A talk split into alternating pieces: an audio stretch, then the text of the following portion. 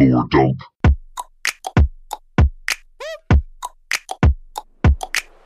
Hello, and welcome to Lore Dump, the show where we... What do we do, Chase?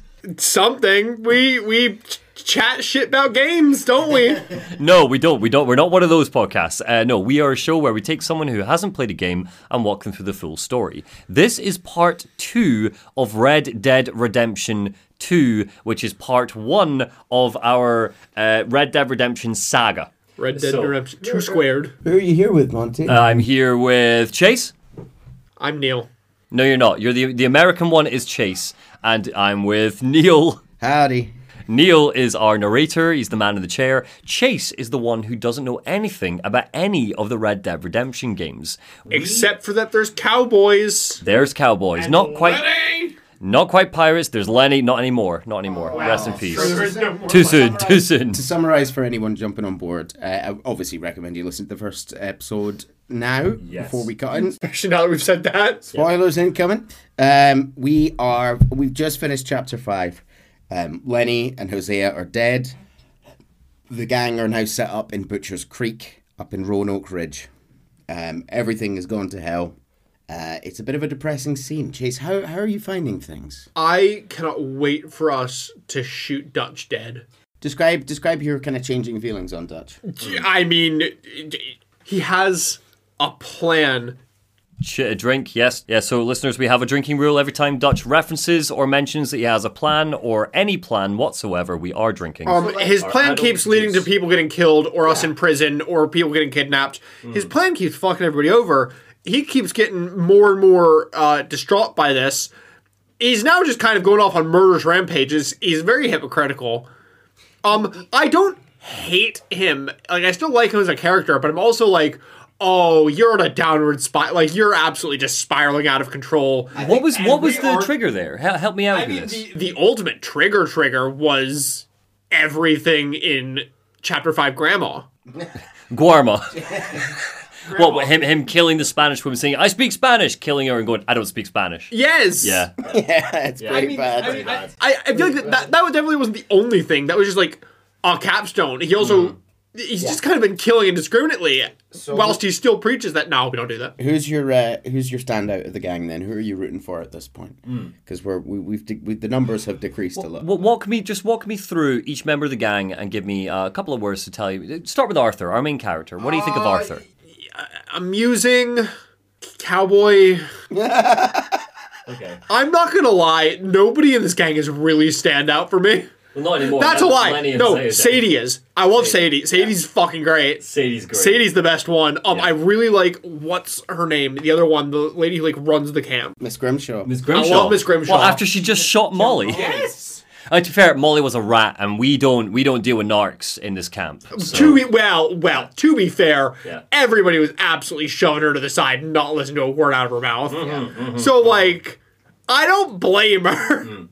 Who's your most hated character right now? Because we met a fair few. You got your Micahs, you got your Bills, you got your Dutches. And either Micah or Bill. You got the Pinkerton showing up, being like, me, I'm the Pinkertons, I'm a Nazi. I still hate Micah and Bill more. More than the Pinkertons. They're nothing characters, they're just there to be annoying. I feel like this is the biggest thing that I don't like about this gang, is we had like 2 likable characters in this gang. One of them's dead now. Hosea, Lenny, Sean, Arthur, John. Those characters are dead. Yeah. Couldn't care less about Hosea. Charles, the Native American guy that helps you hunt. He's there. Yeah, I've got to agree with that. Actually, we've got a lot more Charles. Like, I don't dislike Charles. He just, that's because he's one of the only ones left. We need somebody. Like, I don't dislike Charles. Just he hasn't done anything. Mm. Fuck John. I don't care. Fuck. Like, no, I get you. It's totally Dutch and Arthur with Sadie whenever she's there being the best one. I think I don't want to minimize the game too much, and I don't want to blow smoke up your arse, Neil, but I think that's actually not a terrible place for Chase to be in right now. I feel like there's not a lot of John. John is kind of generally beloved as the kind of. I'm really confused as to why. Yeah, you got a lot of John. Does John suddenly have a 180 in chapter 6? Well, let's find out. Yeah. So Neil, give us a lowdown here. What we got? So we've done chapters 1 to 5. Yep. Chapter 6 is weak, and yet by my memory. 6 gets its own dedicated episode. 6, there is a lot of dialogue in 6 that I wanted to get through. This is partly why it's so long. And we also do I feel like this is going to be Neil's Dream Drop Distance? This is actually. It's going to be the end of Dream Drop Distance. This is just lore dump. Yeah. A literal lore dump. Yeah. This all been time travel the whole time. Yeah, Dutch is actually like 12 people. Do meet a time traveler. Yes! I'm going to cover it now because it's a nothing story. Arthur meets a guy and he's like, "Oh, I'm a time traveler, sir. I can tell you things about the future." And he sends Arthur on a fetch quest. Arthur comes back. It's a big, lengthy process. Arthur comes back, knocks on the door, and he's like, "Hey, I'm here for Jimmy," whatever his name is. And there's a woman there going, "What? There's no one. Oh, that's the name of my unborn son. I'm pregnant." And that's that. Chapter 6. Yeah, baby. Beaver Hollow. Things are bad. Arthur is asleep. Things are bad, and Arthur is asleep. He needs it, man. He's making me think of Uncle. Yes. How often do you get to see this poor guy sleep? Yeah. He dreams. When things are bad, I sleep. He dreams of a young deer drinking from a lake. Oh, good. His morality's high. When he wakes up, he spits, and the gang continues to discuss last night's event. It's kind of gross. Why would he do that? The gang have kind of settled into the cave, which they cleared the Murphy brood out of. Karen is shouting at Miss Grimshaw. "You're a nasty woman, Miss Grimshaw. A nasty woman." One of the working ladies. Was Karen the head of the working ladies? Well, she's the one who does the acting, kind of. She's like the good girl and the drunk harlot or something, right? Yeah. Susan Grimshaw says, "Do you think I wanted to shoot her?" And Karen says, "You seem to like it. I saw that beady look in your eye." Arthur rides to Saint Denis to help Sadie get John out of jail. So Sadie's... Wait, hold on. So Sadie is like, "I'm off on a mission now." Dutch said we're not rescuing him, and Arthur and Sadie are like, "No," and Abigail are like, "Screw that." Okay, so continuing on with my fuck Dutch train. As Arthur walks through the streets of Saint Denis, he's struck by another bout of coughing. Is he okay? But this time, lung cancer? The attack is so severe that Arthur falls off his feet and loses consciousness. Did Arthur go asthmatic? When he regains consciousness for a moment, he's helped up by a young man. Arthur tries to stop him, but he's unable to speak. The man helps him to a doctor. Arthur's wheezing. "I'll be fine. Give me a minute. He's coughing a lot. He takes him round the corner to the doctor. Arthur goes to the reception. He's wheezing. "Dog, I need a doctor." And the doctor sits him down. And Arthur says, "Mister, I need some help." And the doctor says, "That's Dr. Mister to you." Oh. And the doctor says, "I'm joking. Now look, friend, but I don't mean anything, but have you got money before I start treating you? I've got a family." Arthur hands him money. Hashtag American healthcare system. And he says, "What appears to be the symptoms?" Arthur says, "Well, I think you've heard him. I'm coughing." And the doctor said, "Is there blood?" And Arthur says, "Sometimes." The doctor inspects Arthur, looks at his tongue, walks over to the sink to go and wash his hands. He says, "It's not good news." And Arthur said, "I guess that." And the doctor says, "You got tuberculosis. I'm really sorry for you, son. It's a hell of a thing." He says, "You're real sick. It's a progressive disease. The best thing now is rest and getting somewhere warm and dry, taking it easy. Is that possible?" Arthur says, "Sure, I can just take my windows at my country club in California." "No, it's not possible." He says, "Like I said, I'm real sorry." He injects Arthur with a little bit of sort of adrenaline to get him through the day. And Arthur stumbles back out into the street.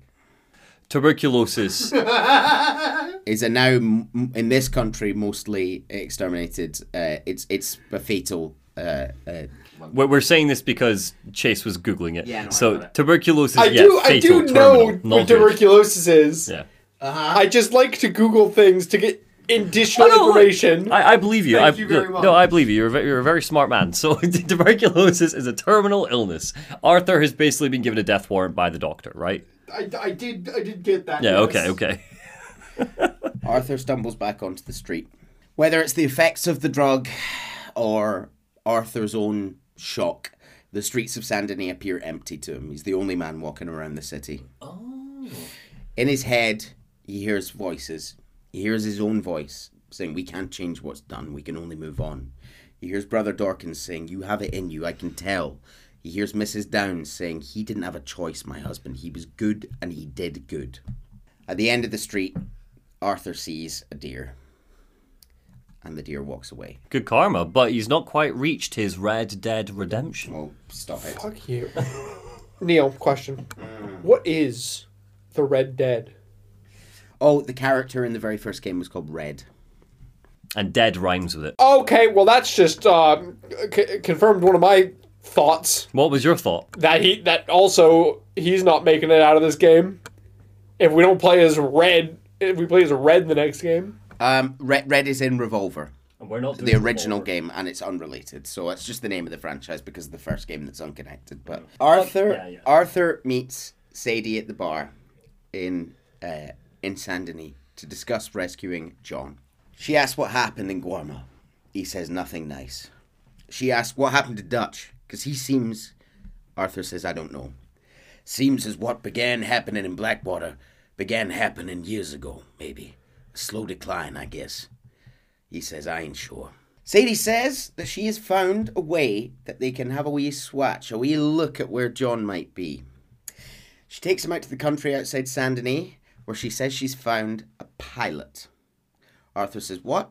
It's on an island, ain't it? Unless you're learning how to fly." And Sadie said, "That's exactly what we're going to do. I found us a hot air balloon." They head to the hot air balloon. Look at Chase's face. The hot air balloon is manned by this little man who's about to pop up. Hey-oh. Oh, Mr. Bullard. This is Arturo Bullard. "At your service, sir. At your service." He's a gnome. Yeah. He says, "Well, it's a fresh day for flying, sir. A day like today, and Icarus would have made it across the sea. You ever flown before, sir? No. It's quite a thing, quite a thing. Now put these on and hop in." The gentlemen get into the balloon basket. Yes. Ms. Adler remains on the ground. Arthur says, "Oh, ain't she coming?" Bullard says, "Oh, women can't fly, sir. Are you insane?" Arthur says, "They can't." He says, "Oh, no, sir. Does terrible damage to them, to their vapours. I thought everyone knew that." "Why? Vapours. A delicate flower like Miss Adler's heavens above or below." Sadie spits. Arthur says, "Where'd you find this guy?" And Sadie says, "I told you you'd get on." So they take to the air. I hate it. There he goes. He's on his hot balloon.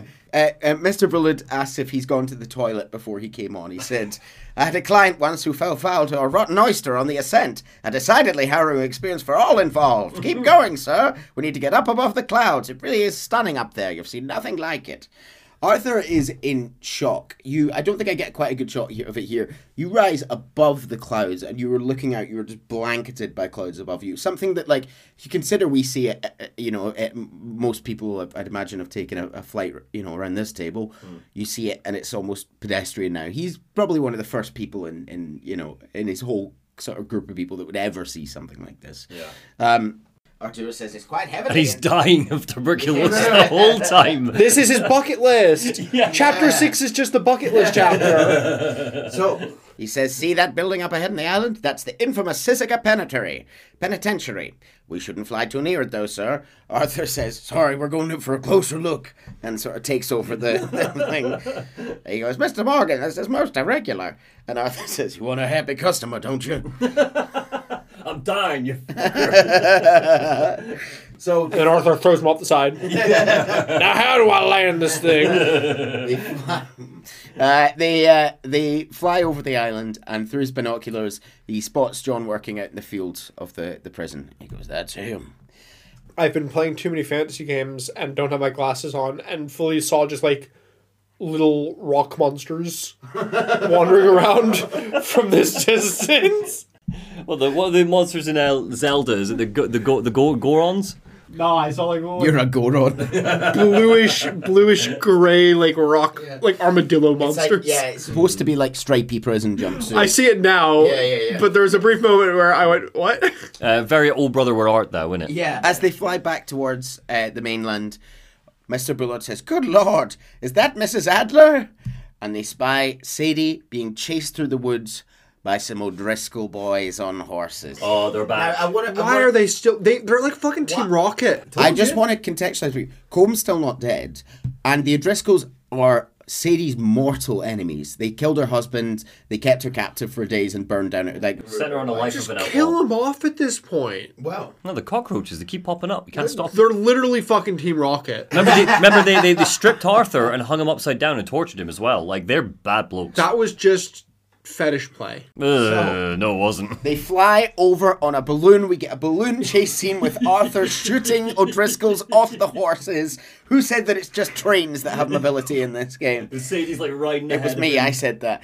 So he's shooting off their attackers, and Mr. Bullard is sort of going, "Hello, is there going to be any more trouble, sir?" And Arthur says, "I expect so." And they more men start riding out. And Mr. Bullard says, "I'm starting to rather enjoy this." So he's shooting them off. And Bullard starts shouting, "What a day!" Unfortunately, Mr. Bullard catches a stray bullet. Oh, no, what? And falls off the edge. Oh, first we've lost Hosea. God, right. Sean, Hosea, Lenny. His last words are, he says, "Good grief, I've been..." And then gets shot again. Oh. Shot off the edge. Oh, there's just you can't have any fun in Chapter 6. Okay, well, what I will give at least is he's low enough to the ground that he could just shoot the balloon and probably be fine. But one bullet through a massive horror balloon wouldn't do anything. Yeah, it'd be fine. You have to shoot at hundreds a day. Like, it's like a huge canvas. Yeah, it doesn't pop. It's not tension that's holding up. It's hot air pushing it up. So you could shoot it a few times, and it would start to lower down, but it wouldn't pop. Arthur manages to navigate somehow the balloon to over Sadie's head, and he throws down a rope.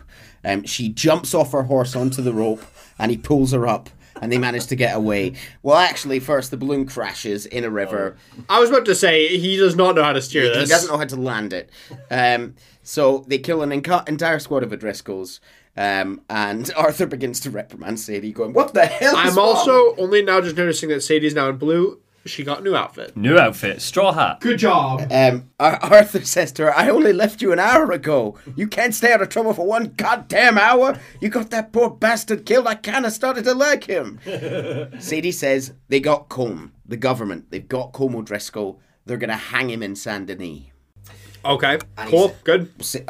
Arthur says, "Okay." Great. He says, "Okay." And she says, "He's already been tried twice and found guilty, and he's escaped the hangman twice. But we need to get Marston out first, John." Get John out of prison. They head back. I feel like killing Colm's more of a priority than getting John out. No. John looks fine. John has a missus and a kid. John looks fine. They're going to hang John. That's fine. No, it's not. John's a big dumb idiot. Can pull Pirates of the Caribbean. It upsets me that you hate John. They basically say... what has he done? They basically say... They know now how to get into the island. They're going to take a small boat, just a couple of us. They'll sneak in and they'll try and get John out.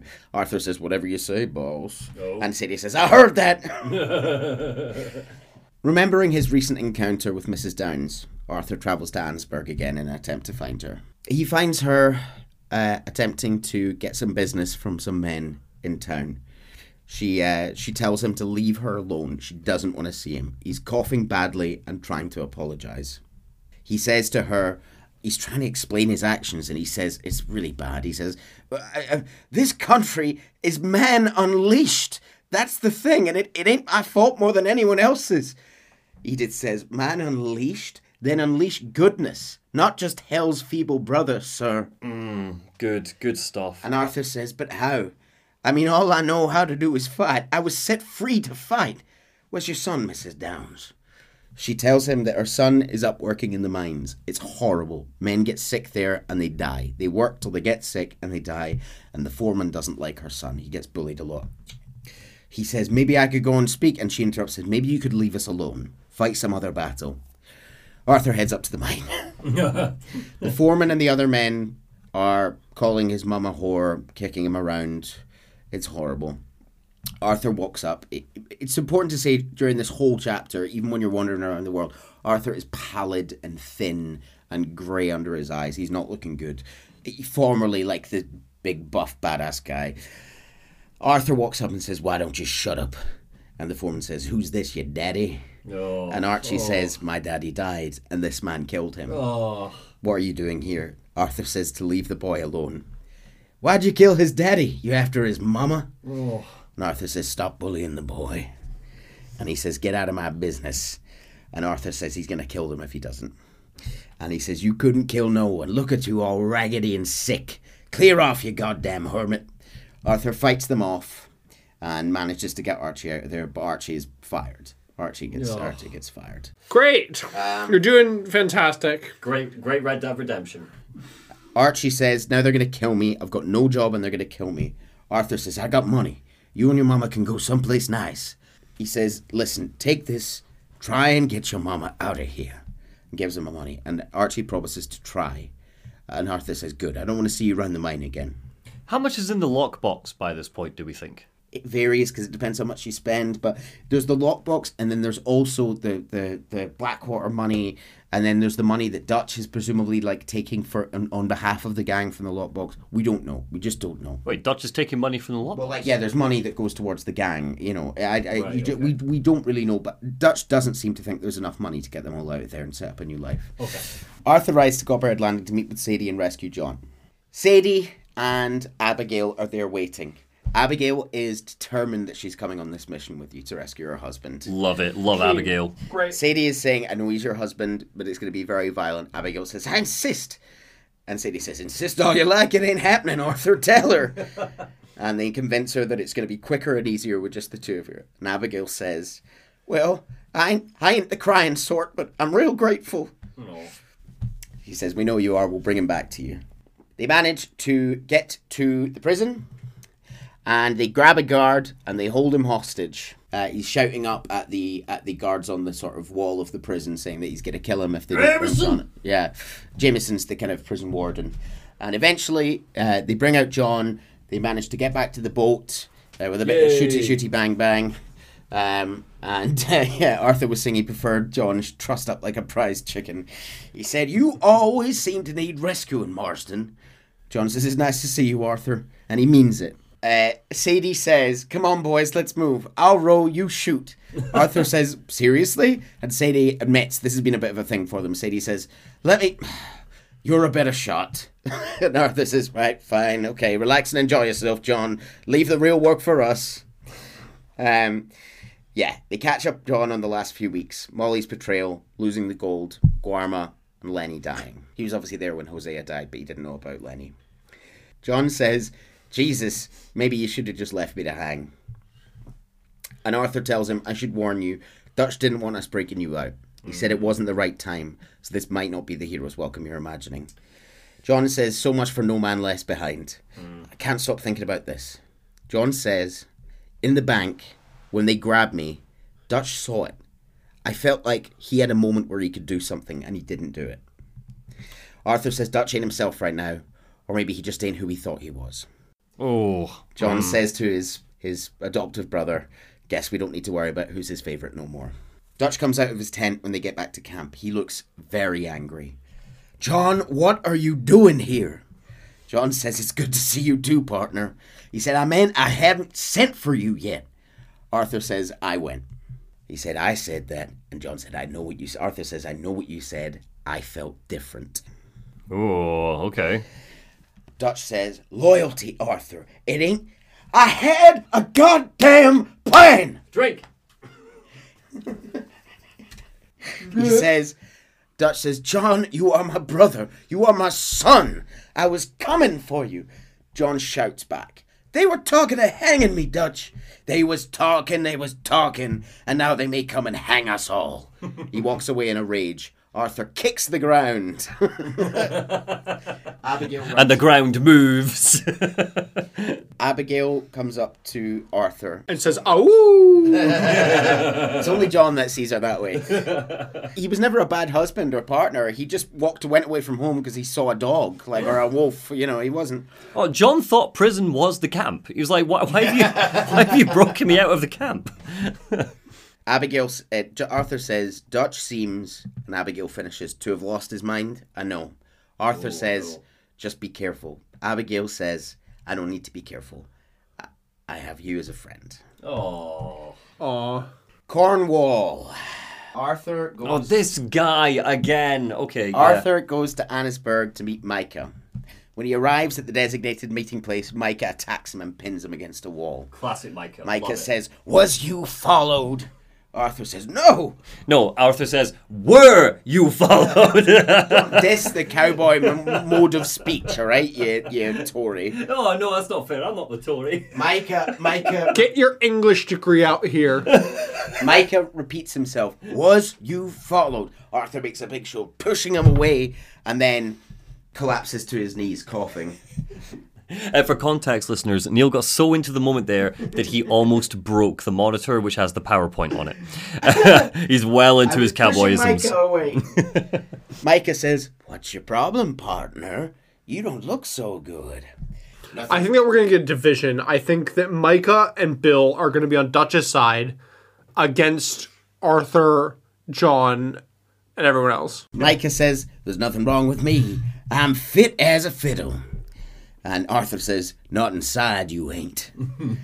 Micah says, "I'm just a realist, friend." Dutch arrives to join his two dysfunctional sons.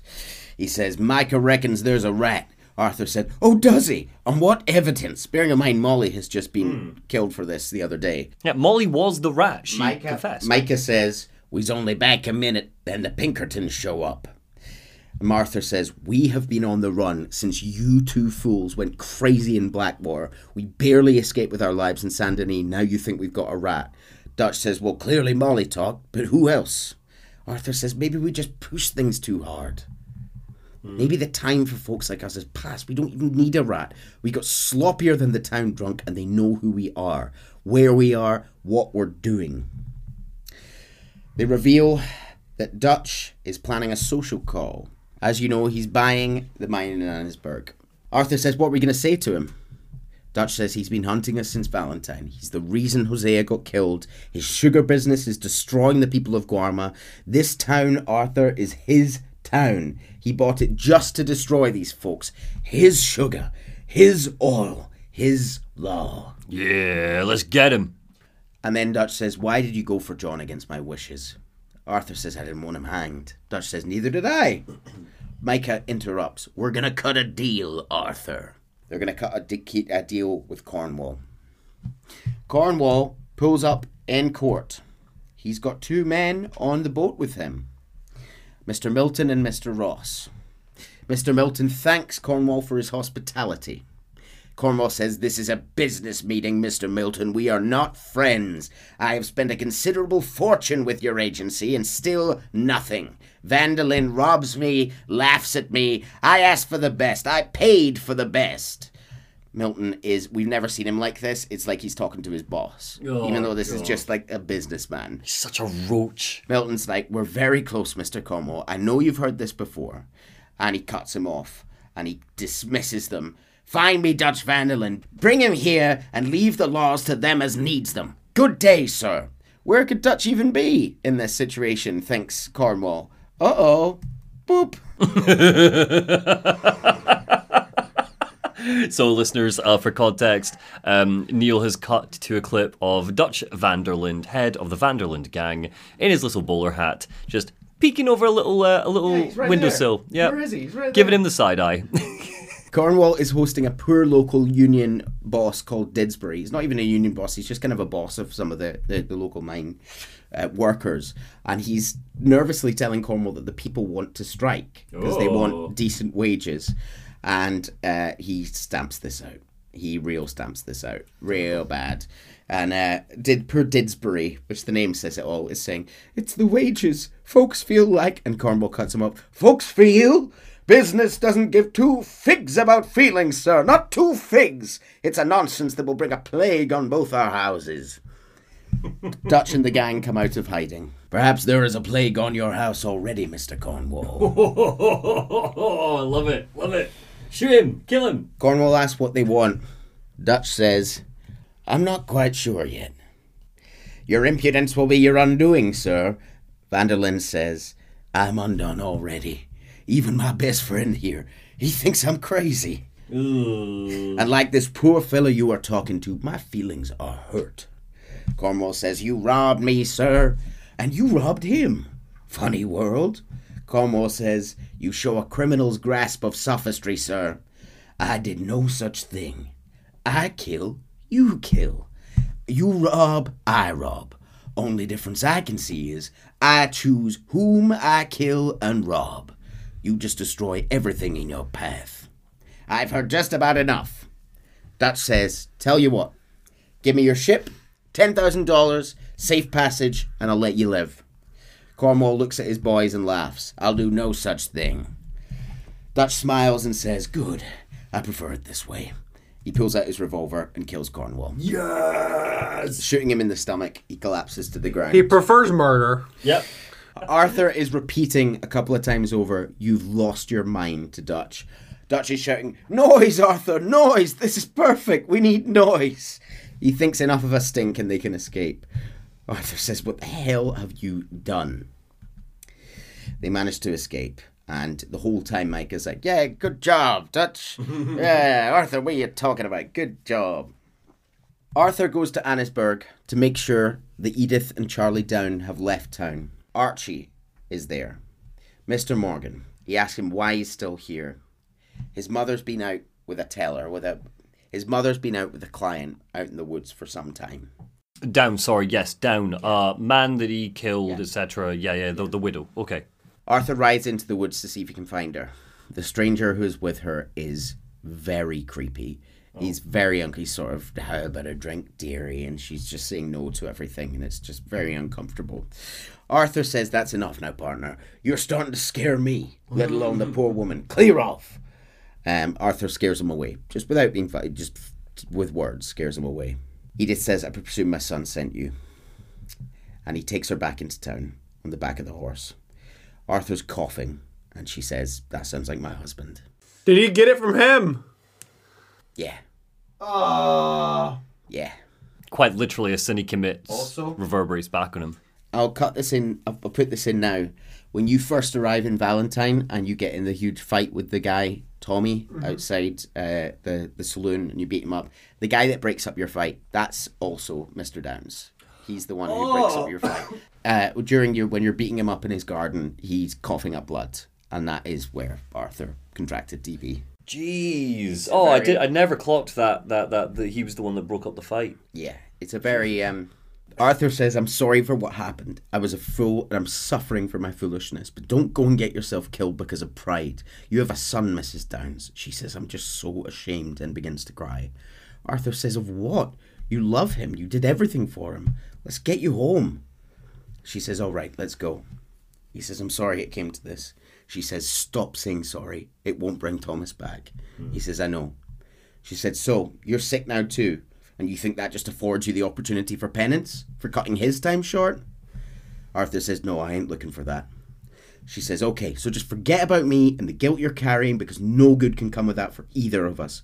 All you can do now is decide the man you want to be for the time you have left. Help someone who can still be helped, or help yourself." He says he supposes she's right. She's right to dislike him. "I'm not looking for that to change.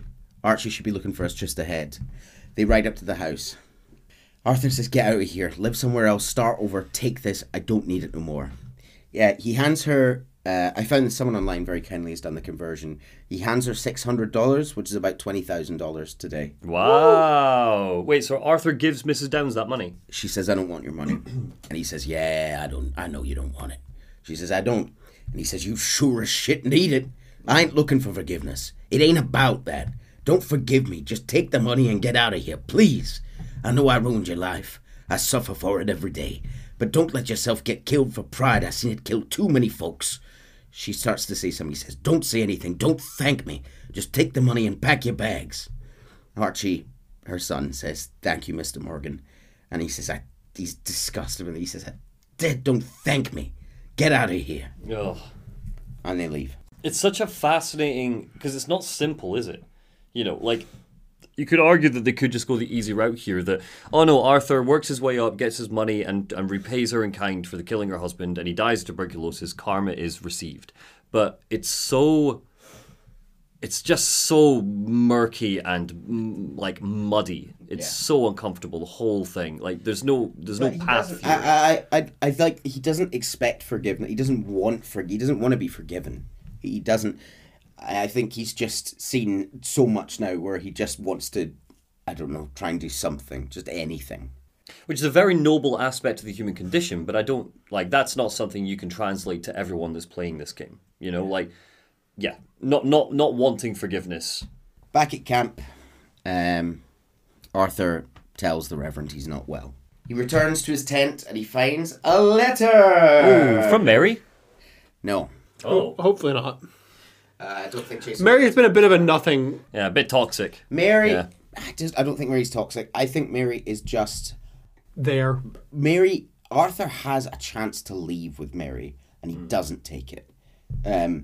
Off screen, we hear the voice of Penelope Braithwaite as Arthur reads out the letter. Oh, the two kids from the two families. Dear sir, you were once very kind to Bo and myself, and it pains me to ask you to show us further kindness, but I have nowhere else to turn and nobody else whom upon I can impose. I will, of course, pay you handsomely for your troubles. My family have turned quite mad and are threatening to send me away to stop my work, which they say is disgracing them. As if their history of absolute moral depravity, utter debauchery, and perpetual drunkenness did not disgrace them enough. Oh, I must escape, yet I am kept prisoner here. Can you help? Most days I am to be found at the cabins at the plantation. The main house and all it stood for are thankfully no more. Yours faithfully, Penelope Braithwaite. Arthur rides to meet Penelope, going back for the first time to the area around Rhodes. She's waiting for him, and he's very excited to see him. I'm not sure you've ever seen Penelope before. No, we don't recognise her. She says, "You finally came, you lovely, lovely man." And he says, "Okay, calm down, lovely man, I'm not a nice man. I'm a buddy." I hate myself. So, we find out that the locals killed the woman who was leading the suffrage. Oh, what, the one who went to town with the wagon? Yeah. Oh, Jesus Christ. She thinks it was probably her cousins, or people like them. You've met them. They're animals. They're not even animals. They're as if God has lost all his powers of imagination. Can you please take me to the train station? Bo will be waiting. He wasn't in a position to come and rescue her, but he's been waiting at the station every single day for months. He goes to the station at the same time every day to wait for her, because she can't get away. Oh, he's the man who can't be moved. The script wrote a song about him. He rides across the field, and they're reunited for the first time in a long time. Bo notices his beloved and hugs her. "You came at last, you came," she says. "Bo, my sweet, best of men." They're so sweet and posh and like southern. That kind of what do you call that? The glass of sweet tea on the porch. What do you call that? Like a bell, kind of, yeah. They've got that vibe going on. You enjoying that? No, not at all. I'm going to regret this when I'm sober. Arthur goes inside to buy them tickets, and some of her cousins show up. Arthur beats the hell out of the cousins. And, so still not going full pacifist with his path to redemption. Well, here. Pacifism doesn't mean, violence doesn't necessarily mean badness in all circumstances. No, good point. So he fights them off, and he jumps on the train with them. He promises to ride a few stops to make sure they're safe. And he says, "That is quite a family you've got there." And she reveals that her uncle used to keep his own half-brother as a slave, so what do you expect? Oh, okay. Ooh. He notices men riding outside the window, and more of her cousins arrive, shooting into the train, and he says, "Is that more of your cousins?" And she says, "I think it's a second cousin." And Arthur goes, "What is with all these goddamn cousins?" Penelope said, "I think they found out that's very southern." Arthur says, "It's another train, too." Arthur starts shooting relatives. Penelope says, "I think they found out about the jewels." And he goes, "Jewels? I knew you had some goddamn jewels." Coming over from the hill, Arthur says, "You must have all the jewels in the state there among your cousins, I hear." He shoots them all. He manages to get them over to the deck station, and he puts them in a cart, like a stagecoach. Right. As they're saying goodbye, Arthur said, "Well, at least they didn't kill any of us. They would have killed us. I killed them." Don't death flag it. And Bo says, "You're a gentleman, sir." And Arthur says, "Oh, no, I ain't." And Penelope says, "Yes, you are. I ain't got much money left, but these sapphires are worth a lot of money. Oh. Old family heirloom." And there's a moment, for some reason, I find really touching when Arthur takes the sapphires from her and he holds it up to his eyes. And after everything that happened in Rhodes and people who dies, he sort of whispers to himself, "That Braithwaite treasure." Because it's like, that was it. That was all they were ever going to get out of this. And he finally, he's sort of in amazement looking at it.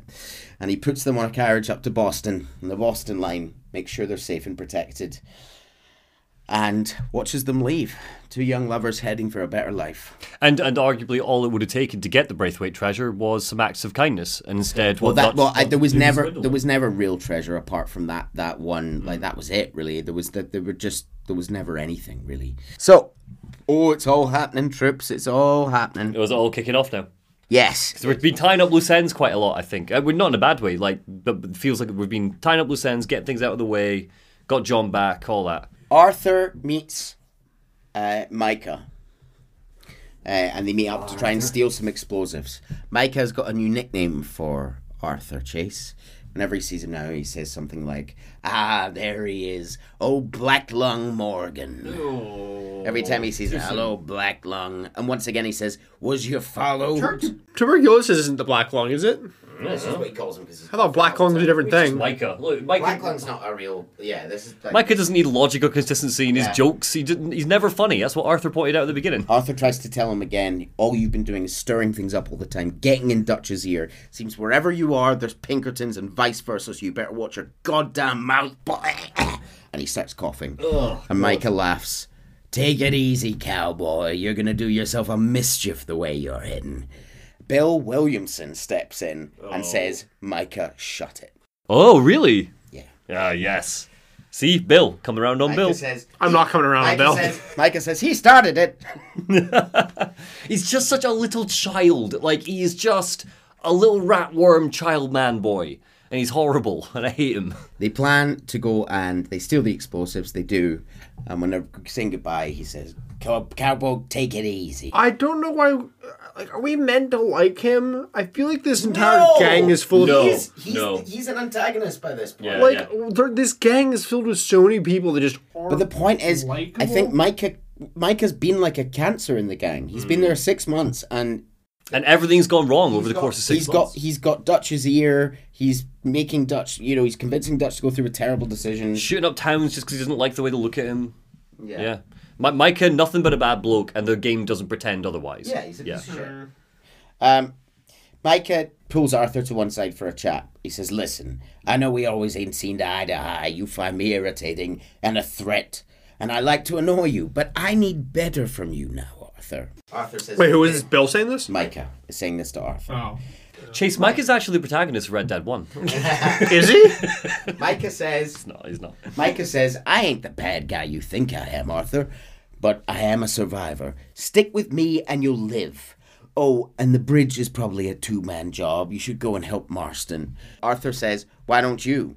Micah said, "Like I said, Dutch and I got planning to do for the train. There's a big picture here, Arthur. Trust me." Micah's got the plan. He's got the plan. So, the plan is, by the way, I'm not sure I explained it, they are going to blow up a bridge. And I mean a huge bridge over a canyon. Proper, like, old to disrupt the army and to, yeah. But for what benefit? Smoke and noise, and then we can leave. Leave where? Next chapter. Next chapter? Or rather, next mission. Oh, okay. This feels like there are so many places where they could have split this into several chapters. I don't know why... Yeah. This is one chapter. Goodbye, Colm. Sadie and Dutch have learned that today is the day they're hanging Colm O'Driscoll. Yes. Cool. Arthur says, "That boy's been on the gallows more than most. I wouldn't count anything till his neck's broke." And Dutch says, "That's why we're here." They dress up as police officers and they head through the town. They head up to the building opposite the square where he's being hung, and sure enough, there's an O'Driscoll boy on the roof with a sniper rifle, presumably ready to shoot him down if it came to that. Well, he shoot the rope and stop from hanging. Arthur dispatches him and takes up the position. So their whole job is to be here to make sure that he hangs. Yeah. That's it. Yeah. Just make sure justice is served. Yep. The official stands by Colm as he awaits to hang. Fair citizens of Saint Denis, for as long as any of us can remember, it is justice that separates us from barbarity. Yet justice itself can at times be barbaric, for sometimes a man is so savage, the only way to deal with him is justly is by savagery. Colm O'Driscoll is one such man. He is murdered, tortured, robbed, raped, stolen, and abused for decades across 5 states, seemingly with impunity. Today justice catches up with him. Colm laughs. As you may know, I've been a bad man. In the crowd, Colm looks out over the crowd as they gag him. Hot. I was waiting for it. I knew it was coming. What I really want to highlight is that Colm is not nervous at all. He's been in this situation before. He's incredibly confident. He looks out into the crowd and sees Sadie and Dutch taking his men hostage. Oh. And they're not even pretending. They're like, they want him to see this, right? Yeah, his worst enemy, the woman whose life he ruined. He looks up to the rooftop where he's expecting to see his man and sees Arthur waving at him.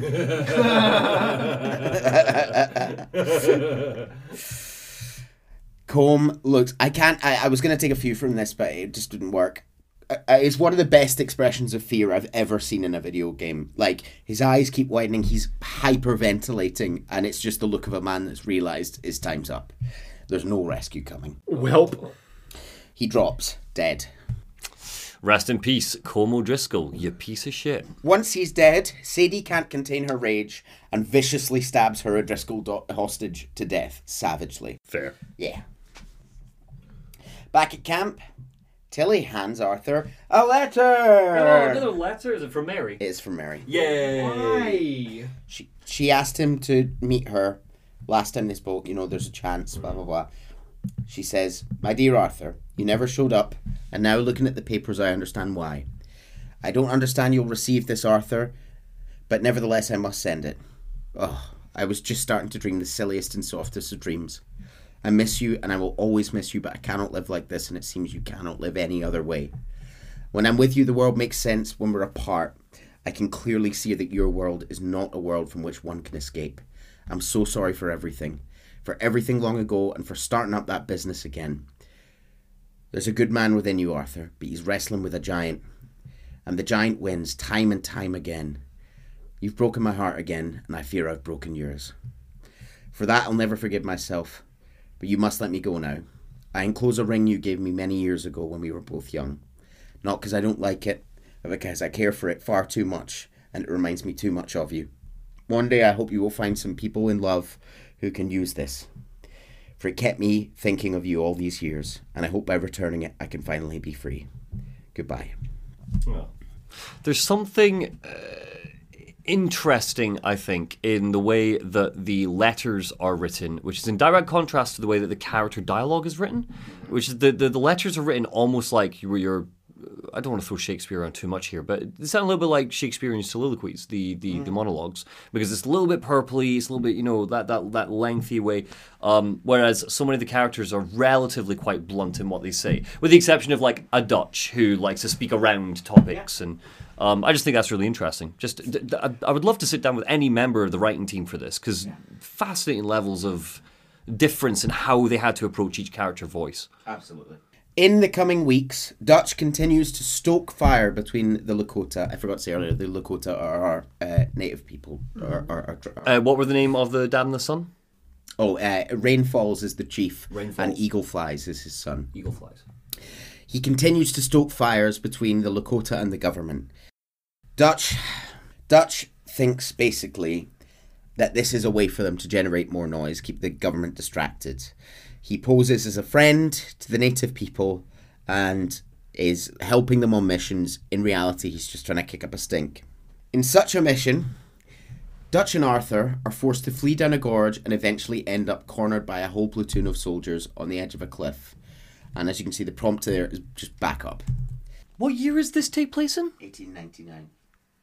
Okay, so 9 years previous, Wounded Knee happens to the Lakota tribe. I didn't realize that. I didn't realize it was the same peoples. So yeah, 9 years earlier, the majority of the Lakota are wiped out at Wounded Knee. This is like the remnants, basically, of the Wounded Knee massacre. They are running from the most horrific... It's interesting because So this game very rarely references real life events, apart from really big things, and it doesn't. I don't know that it references Wounded Knee. I can't be sure. So, but if it's the Lakota, it's the same tribe. It will be, yeah. So Arthur and Dutch are cornered on the edge of a cliff by an entire platoon. You can see they're up on both sides of the cliff. There is no escape. Oh no! Arthur says, "This is it." He says the words, "This is it," and Dutch just sort of goes, "Well." And he can't think of anything. And the soldier says, "Put your hands up! Put your goddamn hands up!" And Dutch says quietly, "Follow my lead. I got a plan." Oh, drink. And he says, "And this is a good one." Oh. Okay. He says, "Hello, officers. Hello, Captain."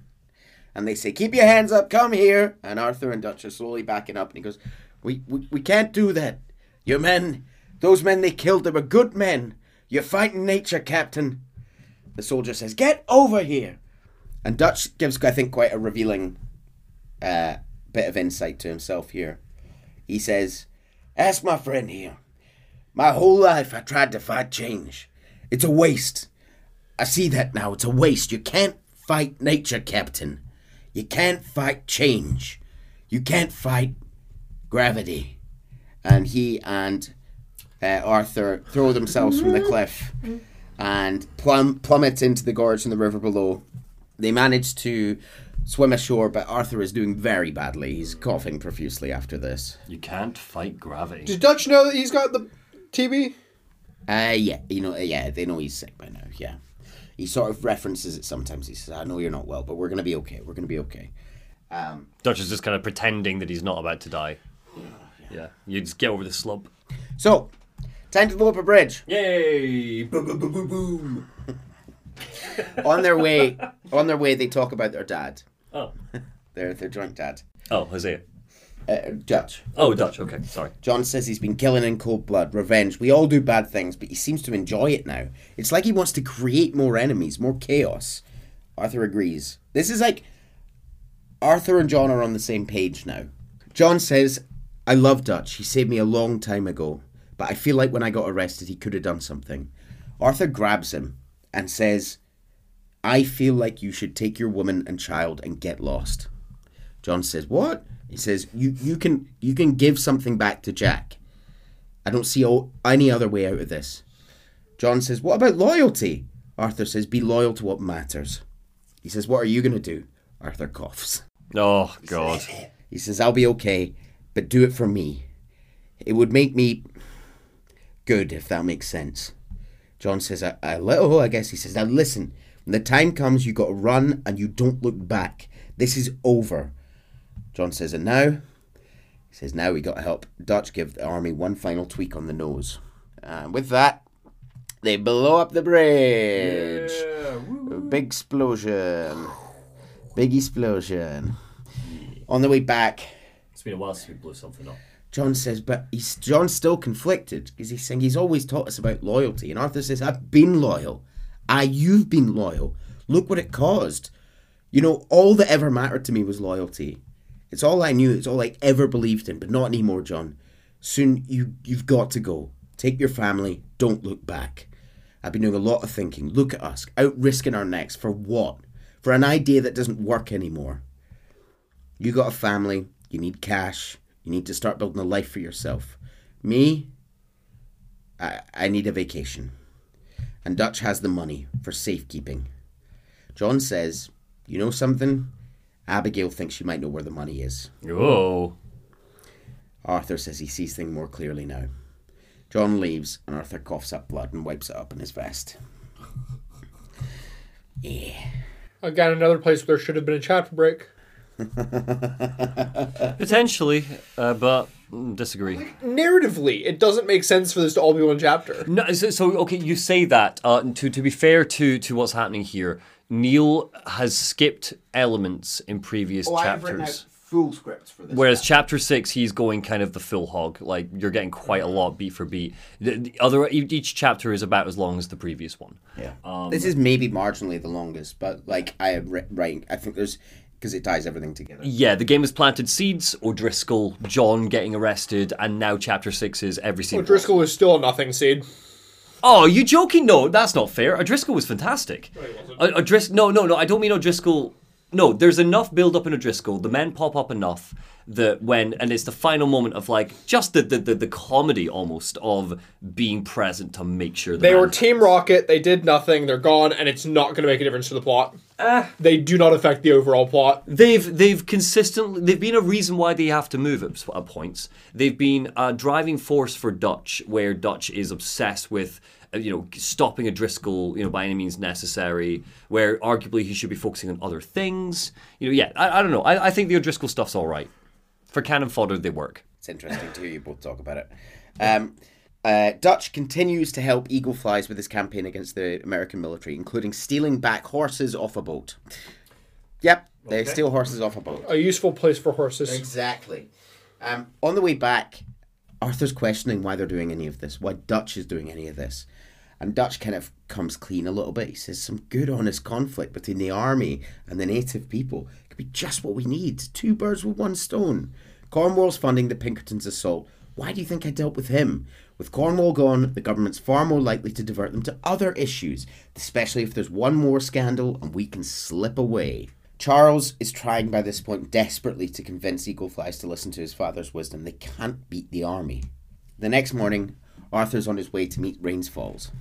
Arthur rides into their settlement and sits down with him. Arthur's coughing all over the place. Rain Falls says, "You don't sound very well." And Arthur says, "I think I'm dying." We've not really heard him say it much before. Rain Falls says, "I hope you find peace." Rain Falls says, "Did you have fun with my son, the impetuous prince? I believe you went on a raid with him." Arthur says, "I'm sorry." Rain Falls says, "I suppose I'm lacking the grandeur of a conventional king." Arthur says, "I don't know too many kings." Mm-hmm. He takes him on a ride up the mountain. He thinks he can mix some herbs that might help Arthur ease his way a little bit over the coming months.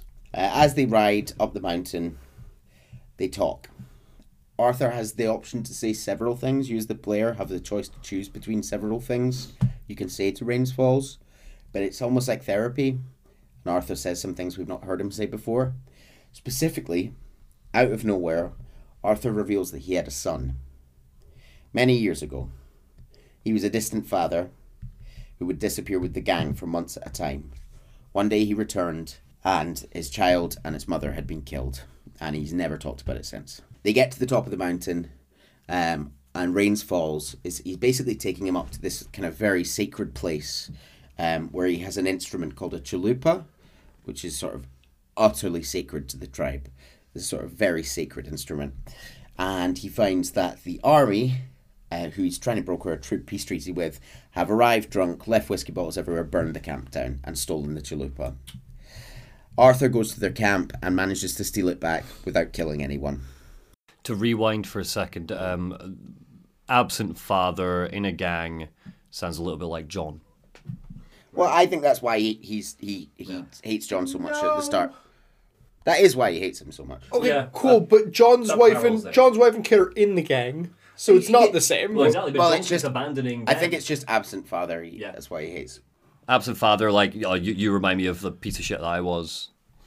Arthur writes in his diary about Rain Falls because he's having to reflect on the fact that Rain Falls doesn't want to fight back anymore. That's not the brave thing for him to do anymore. Arthur writes in his diary, "He's a man who, not so long ago, I would have found weak and pathetic.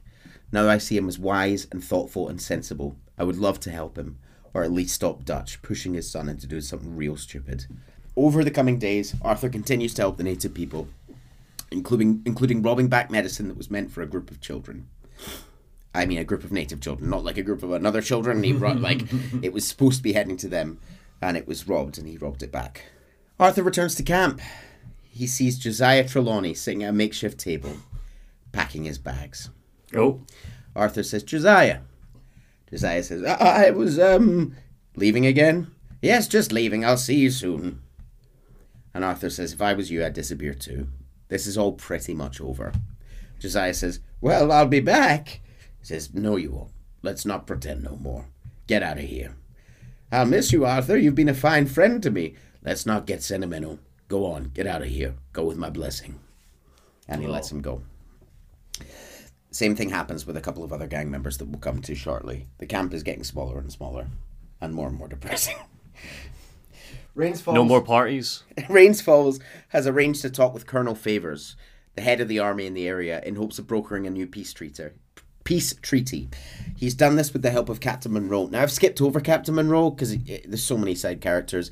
Captain Monroe is in the US Army and is secretly helping the native people. He's a good guy, and he's been helping them against the wishes of his superiors. They arrive at the camp with Arthur.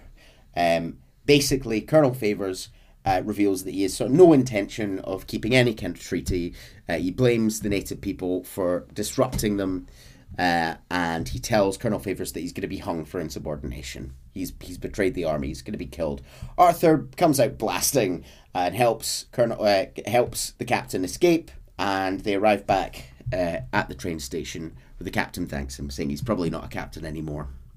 Arthur says, "Hop on a train to Saint Denis, jump on a boat," and Charles says, "Avoid Guarma." Well, what does Charles say about this whole helping the Native American? He's fully on Rains Falls. He's out with the Eagle Flies, but he's trying to make him listen to reason. Right. Okay. So he's not on Eagle Flies' side necessarily. Well, he's on both of their sides, but he knows they can't win, and it's gonna As they leave on the train, the nun I mentioned from Saint Denis approaches Arthur. Who's the? I don't remember this. She was the one you helped her in Dawkins. She's on her way down to Mexico. They're sending her away on a mission, finally. Uh-huh. Brother Dawkins is very jealous. She says, "What's wrong?" He's coughing heavily. And he says, "I'm dying, sister. I got TB. I got it beating a man to death for a few bucks. I've lived a bad life." She said, "We've all lived lives, Mr. Morgan. We all sin, but I know you." He says, "You don't know me." She says, "Forgive me. What's the problem? You don't know you." "What do you mean?" "Well, whenever we happen to meet, you're always smiling and helping people." He says again, "I had a son. He passed away. I had a girl who loved me and I threw that away. My mom died when I was a kid, and my daddy, I watched him die and it weren't soon enough." She said, "My husband died a long time ago. Life is full of pain, but there is also love and beauty." He says, "What am I going to do now?" And she said, "Be grateful. For the first time in your life, you see it clearly. Perhaps you could help somebody. Helping makes you really happy." And Arthur says, "But I still don't believe in nothing." The sister laughs and says, "Often neither do I. But then I meet someone like you, and everything makes sense." Arthur laughs and says, "You're too smart for me, sister." He looks away and says, "I guess I'm afraid." She says, "There's nothing to be afraid of, Mr. Morgan. Take a gamble that love exists. Do a loving act." He says, "I shall try." And she boards her train. Sadie's revenge. I'll keep this short because I know you want it done with. What? Is this another O'Driscoll mission? The last of them. Nah. I was about to say, what revenge does he have at this point if he's dead? She finds the last of the holdouts, including one of the men who was there when her husband was killed. Mm. She approaches Arthur for help. He says, "I don't have it in me no more. I saw Colm swing. I don't care." No more shouldn't. She says, "I was a married woman. You know what they did to me and my husband. You're one of the only ones I trust. I need your help." He says he'll help her, but she needs to help him. Abigail, Jack, make sure they make it. When this is done, when it's over, when the time comes. She says, "What do you mean?" He says, "When the time comes, help them. Escape." They look at each other and he says, "You and me, we're more ghosts than people." Oh. But them, they could make it.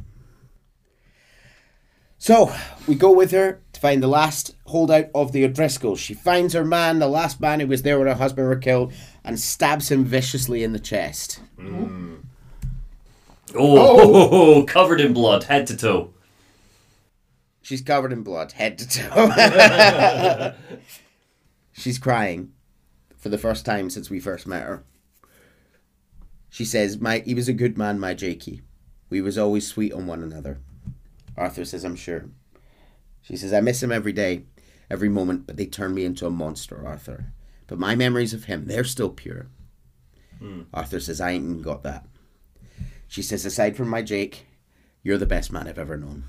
Back at camp, the atmosphere is horrible. Half the gang have left or are dead, and Micah has brought two of his seedy little friends into the group as backup. Oh, good. So he's brought a couple of strangers into the gang. Micah says, "We need guns for what's coming." Cleet and Joe know how to fight. Oh. It's lucky I bumped into them. Oh, they're not the names of the kids. I think I might have accidentally used Cleet as a name as one of the. Sorry kids, in advance if any listeners are called Cleet, but never trust a man called Cleet. Gross.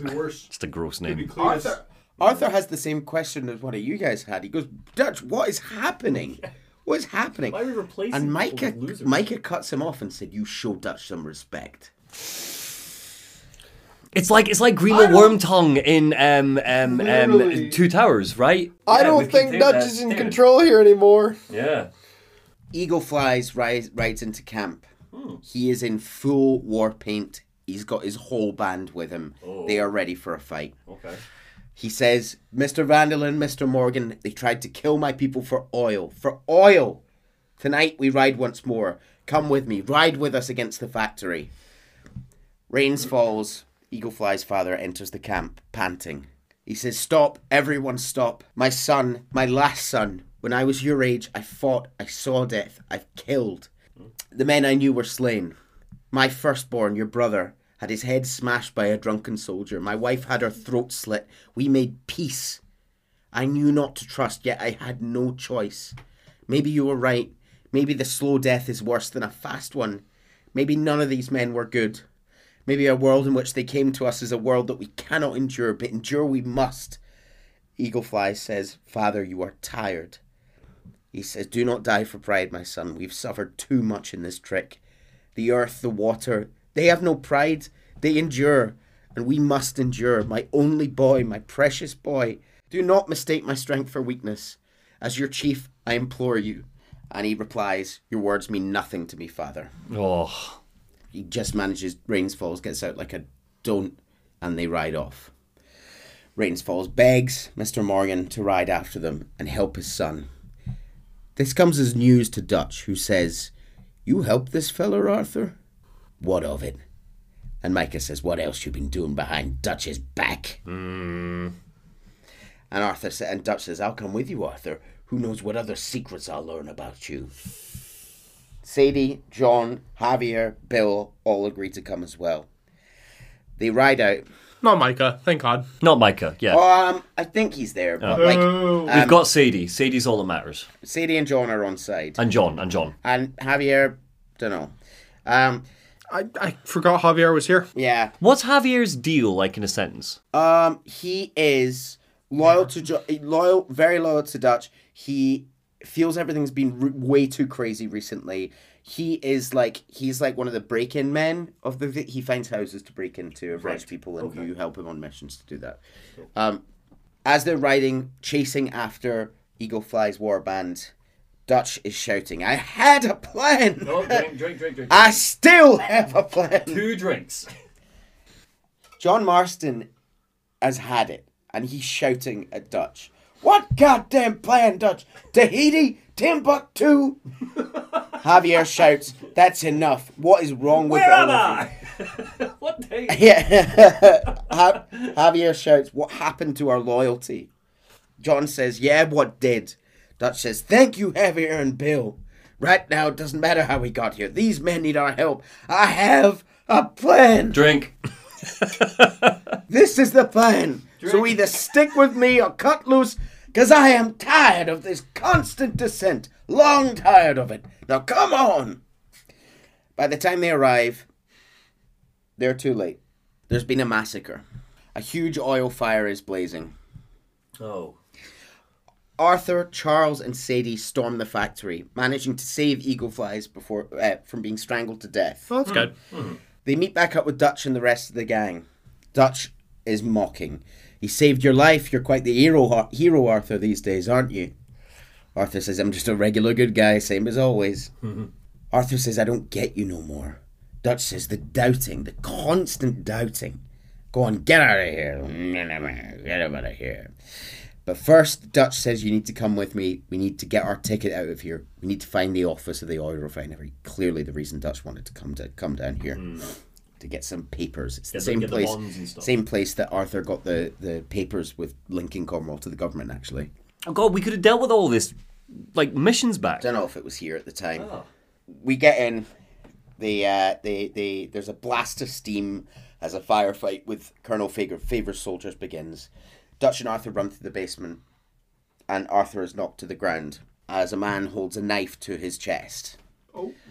Arthur shouts over at Dutch, "Dutch, I need help!" Dutch stands in the doorway, shaking, and after hesitating for a few seconds, leaves.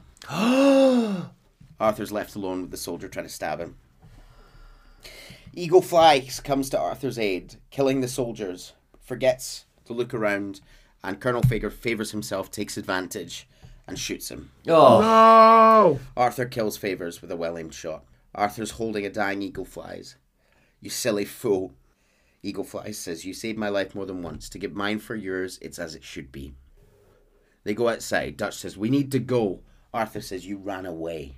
"I did no such thing. Don't be a fool. They could be back here any minute. We got a whole lot of money. Everything is coming together exactly as I planned." Thank you. Arthur takes Eagle Flies back to his father, who mourns for his last son. Charles tells the chief they need to pack up their camp and leave. Arthur rides out of the camp.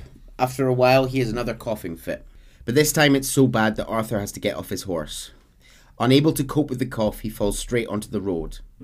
Some time passes. 3 people, a man, a woman, and a little boy, come up to him. They carry him to the house.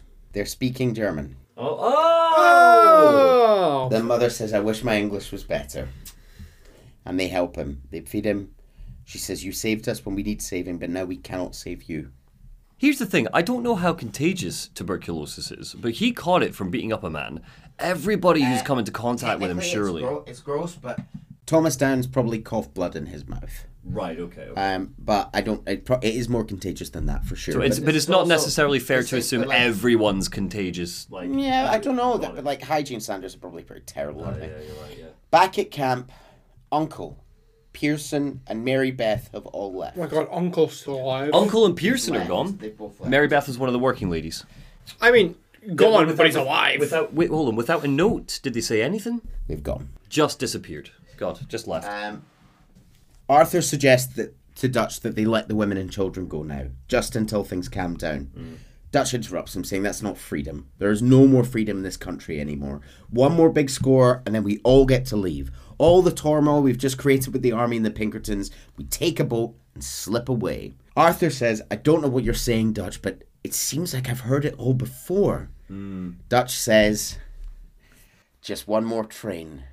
And Arthur says, "There's always a goddamn train." I don't know why you point. No, he doesn't. Because you've been trains the whole time, Chase. Earlier on, you were like, "Oh, when another fucking train." That's actually the line. That's insane. Yeah. Oh, very good. 10 out of 10. Oh, that's cracking. That's made my day. So, yeah, time to go and rob a train. How do you reckon this goes?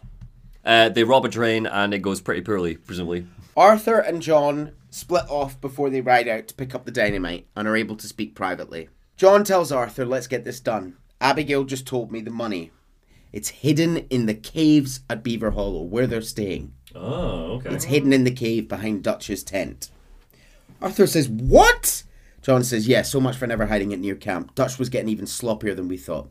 Arthur says, "Whatever happens today, wherever Dutch and them go next, we are getting you and yours the hell out of here. We're going to get you the money you need. Knowing the 3 of you got out well, maybe it'll make this mean something. Tilly and Susan too. I'll do whatever it takes." John says, "You've always had my back, Arthur." Arthur says, "Perhaps not always." John says, "One last train, Arthur. One last train." Yeah, one last train, boys. While robbing the train, everything goes to fuck. Great. John is shot and falls off the train. Okay. They managed to jump out of the train with a little bit of gold just before it plummets off. Did they forget they blew up the train bridge? John did. When John is shot, Dutch, who's riding beside the train, shouts that he'll go back and get John. "You worry about the money." Once they're cleaning themselves up, once the train's plummeted off the edge, Dutch rides up alone. Arthur says, "Where's John?" Dutch says, "I tried." "Sure you did." Don't believe that for a second. Are you ready for the last mission of Chapter 6? Yes. Here we go. Last full mission. End the game, baby. This mission is called Red Dead Redemption. The gang races to camp, but they're intercepted by Tilly. She arrives on horseback with little Jack. Is this when we finally go to Blackwater? We've been, well, we've kind of been now, but yeah. It's like, you have access to it, but like, it's like nothing's happening there. It's not, yeah, it's side quests and stuff. The money's been behind Dutch's tent the whole time. Great. Yeah. The gang races to camp, but are intercepted by Tilly. She arrives on horseback with little Jack. They came and took Abigail. I saved Jack, we hid, but they took Abigail. Not the wolf! Who did? Agent Milton and his men took her to Van Horn to be put in a boat and tried for murder. Dutch says, I'm sorry to hear that. Micah says, we gotta let her go. John's, well, sorry son, he says to little Jack. That's how he's saying his dad's dead. Without John, she's just bait. Got a bunch of money, Dutch. She's just a girl. They won't do nothing to her. Me and the boys know. We need to keep riding on this one, Dutch. Every man here knows it. Arthur explodes. We're just going to let this boy be made an orphan. Dutch says, it ain't like that. Arthur says, then what is it like? Micah says, I want to live, cowpoke. I still got the choice. I hate cowpoke. You hate cowpoke? I like cowpoke. Dutch, it's just a girl. Dutch says, you're right, Micah. It pains me to say it, Arthur, but he is right. Arthur's, like, voice is cracking as he's shouting at Dutch. He's sort of going, Dutch! And Dutch says, come on, boys. And they leave. Arthur stands his work and coughs and spits up blood. And he says, well, I guess that's it then. All them goddamn years. Sadie Adler comes and says, come on, Arthur. Let's go get her. You and me is all we need. Yeah. Arthur Morgan says, Miss Tilly, take this, take the money too, take Jack, wait at Copperhead Landing for Abigail and Miss Adler. Tilly rides off. He says, you're a good girl, live a good life now. They get on their horses and gallop forward. Sadie and Arthur ride to Copperhead Landing. Arthur says, John, Hosea, Mac, Davy, Jenny, Sean, Lenny, we have to put an end to this. And Eagle Flies now, another angry fool he used, just like he did the rest of us. Sadie says, we don't need them. We're going to make it right, you and me together. They ride to Copperhead Landing. We fight our way through, and we find the building that Abigail's in. Mr. Milton approaches from behind as Arthur's coughing and holds him at gunpoint. Calm down, Mr. Morgan. Milton says, that's quite a cough. Arthur says, sure, tuberculosis. I'll be dead soon, and you with me, Mr. Milton. You'll be dead, sure. I'm going to be just fine. We offered you a deal, Mr. Morgan. You should have taken it. I'm a fool, Mr. Milton. Not all your boys have quite so many scruples. Old Micah Bell. Why are you as if that wasn't the most obvious thing in the world? Micah was the rat the whole time? How would we ever have known that seedy boy that we've known since the second we laid eyes on him? No, you're absolutely right, Chase. This game is nothing but predictable, and yes, agree. Arthur says, Micah, you mean Molly? Milton says, Molly? Molly O'Shea? We swear to her a couple of times. She never said a word. Oh, shot for nothing. Yeah, she was just, I guess, she was upset, just drunk and angry. Yeah. Micah, we picked him up when you boys came back from the Caribbean. He's been a good boy ever since. Oh, good boy. Arthur is, like, gasping for air, holding himself, and he's going, okay. And he jumps at Milton, and he attempts to wrestle the gun from him. He's weak. Even Milton says, you're losing your strength, Mr. Morgan. And Arthur says, you're still a yapping dog, Mr. Milton. As the gun is pressed against Arthur's head and a shot fires. Abigail. Yes. Abigail shoots Mr. Milton. She's got that dog in her. She shoots him in the head. And they get out of there. Abigail says, where's Jack? He's fine till he's got him. You ride with me. And they ride on out. They kill their way out of there. And they head back. What happened to John? Says Abigail. Yeah, I don't think. What? He got killed or captured. And she bursts into tears. Mm. I'm really sorry, Abigail. I was on the train and I didn't see it. We got Jack. He's safe. Mrs. Adler will take you to him. But John, he loved you. He loved you and Jack. He did. He wasn't perfect, but he did. Now, you got to get that boy and get out of here. Arthur, where are you going?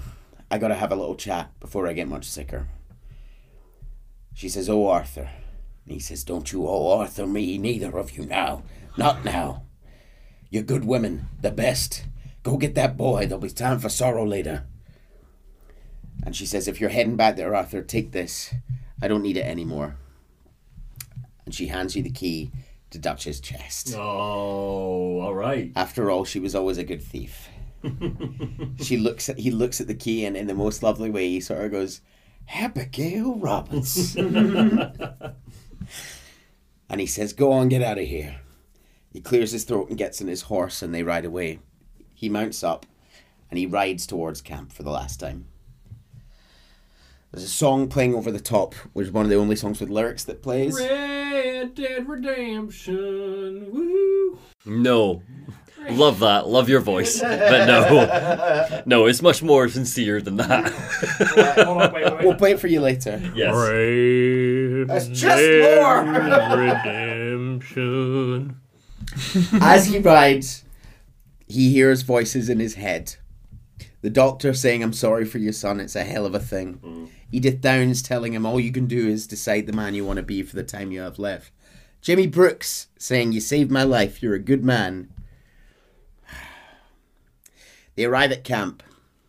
Micah is telling everyone to pack up their bags. Miss Grimshaw, be quick. She says, we're doing our best. Arthur says, we got plenty of time, Micah. Plenty of time just to have a little chat. Micah says, Black Long, you're back, hooray. That's like, I love the idea of like camp sarcastic. That's like, legit how he says it. Arthur says, I just saw Agent Milton, Dutch. Mean girl Micah. Yeah. Abigail shot him. She's okay. Not that you care. You rats. All of you. Seems old Micah was pretty close with Milton. Micah says, what the hell you talking about, cowpoke? You talked. That is a goddamn lie, Dutch. Think of the future. Arthur says, Milton told me. And you believe him, Black Lung? You believe him? Arthur says, it all makes sense now. No, it damn well doesn't. Micah and their gang and his gang raise their weapons against each other at the same time as Arthur. Dutch observes what's happening. Dutch, think, says Arthur. Micah says, Dutch, be practical now.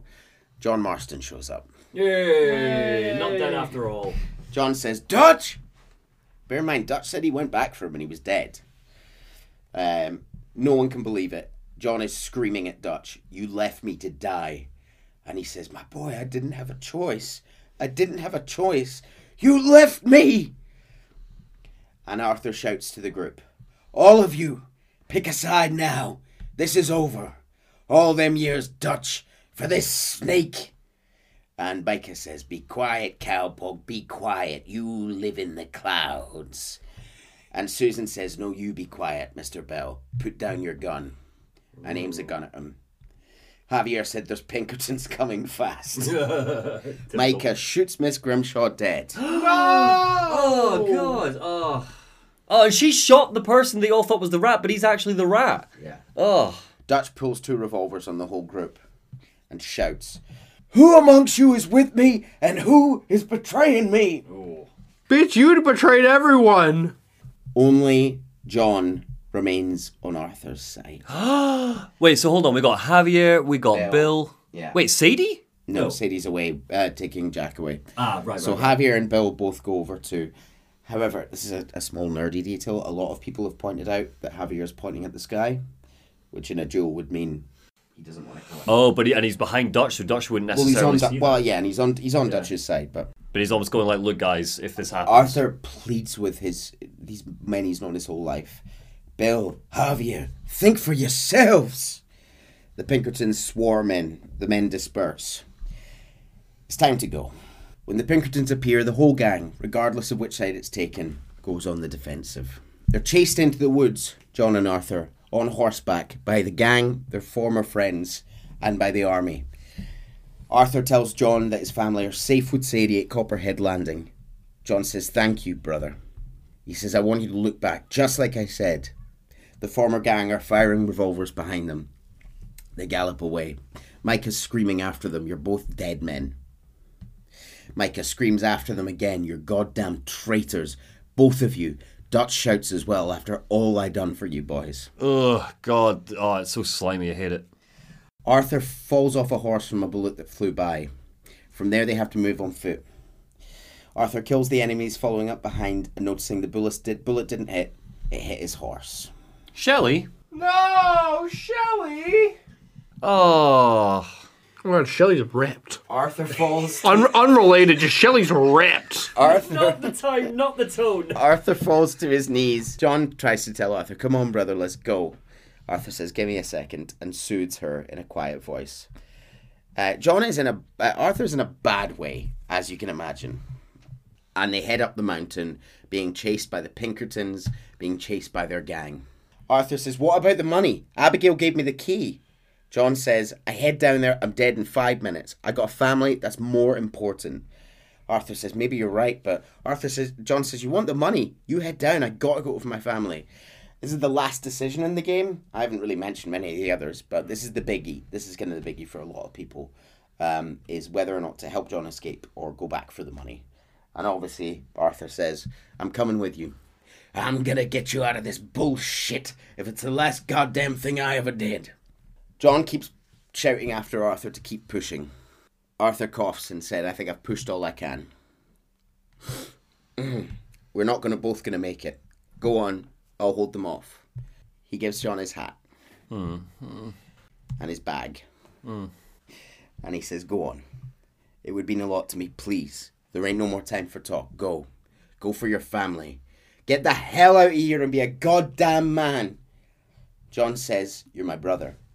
And Arthur says, I know, and turns away up the hill. John walks away and Arthur pulls out his revolver, fighting off men advancing up the hill. After a while, he's attacked by Micah, who emerges from the cliff edge. I got you now, Black Lung! And they engage in their final duel.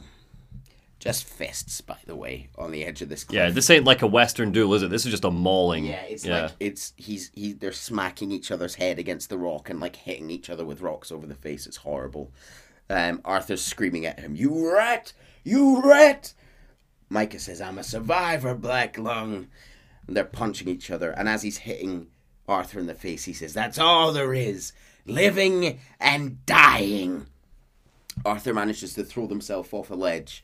As they tumble to the ground and separate, Arthur begins to have a coughing fit. Both fall to the ground. One of the revolvers has fallen to the ground ahead of them, and Arthur begins to crawl. Micah says all there is winning and losing. As he crawls, Micah, who is also in a bad way, is like staggering behind him.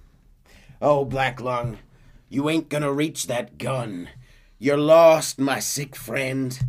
Not to interrupt, but are we doing a Metal Gear crawl, Mickey on the Rainbow Road? Is it what this is? Yeah, but like you're mashing to get in there? No, it's not a mash. It's more kind of push. Right, okay. Mickey on the Rainbow Road. Kingdom Hearts 3 DLC. Mickey on the Rainbow Road. He's working his way up with his key. Oh my god, I completely forgot about that. Sorry. I didn't want to interrupt. That was just for me. Micah says, oh, Black Lung, you ain't gonna reach that gun. You lost, my sick friend. You lost. Arthur is like wheezing out these words and he goes, in the end, Micah, despite my best efforts to the contrary, it turns out I've won. God damn you. He puts his hand on the revolver and about steps on it. Dutch is standing over him. It's over now, Arthur. It's over. Arthur is a bloody mess at Dutch's feet. He rasps out a last desperate attempt to reason with his mentor and best friend. Dutch, he's a rat. You know it, and I know it. Micah says he's sick, he's dying, he's crazy. Mm-hmm. All around them, they can hear Pinkertons in the hills swarming them. Arthur turns to Dutch and says, I gave you all I had. I did. Dutch goes to say something, and he hasn't got the words. Micah says, come on, Dutch, come on, buddy, let's go, we won, let's go, we made it. Arthur wheezes out, John made it, he's the only one, the rest of us know, but I tried, I tried. Micah tries again, come on, Dutch, let's go, we can make it. Dutch looks at both of them, for the first time in his life unable to speak. He turns away from the scene and disappears into the night. Oh, Micah disappears, staggering down the hill. They both disappear, leaving a dying Arthur on his own. He uses the last of his remaining strength to crawl on all fours up to a little higher ground. He lies on his back. A new day is dawning. He turns his head to face the rising sun, and Arthur's story ends. That is how he wanted to die. Put me towards the sun, right? Yeah. And there you go, Chase. Eh. What do you mean, eh? Eh. Wait, so hold on, explain. We didn't get resolution in the end. Oh, wait, hang on. But wait, there's more. Epilogue! Epilogue, baby!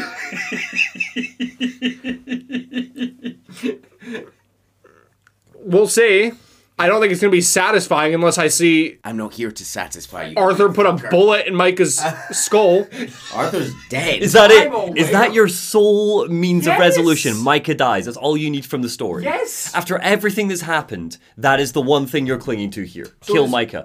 Is Dutch our antagonist in Red Dead 1? Epilogue. How long is the epilogue? Oh, no. It's just an epilogue. That's all this is. A mop-and-up exercise.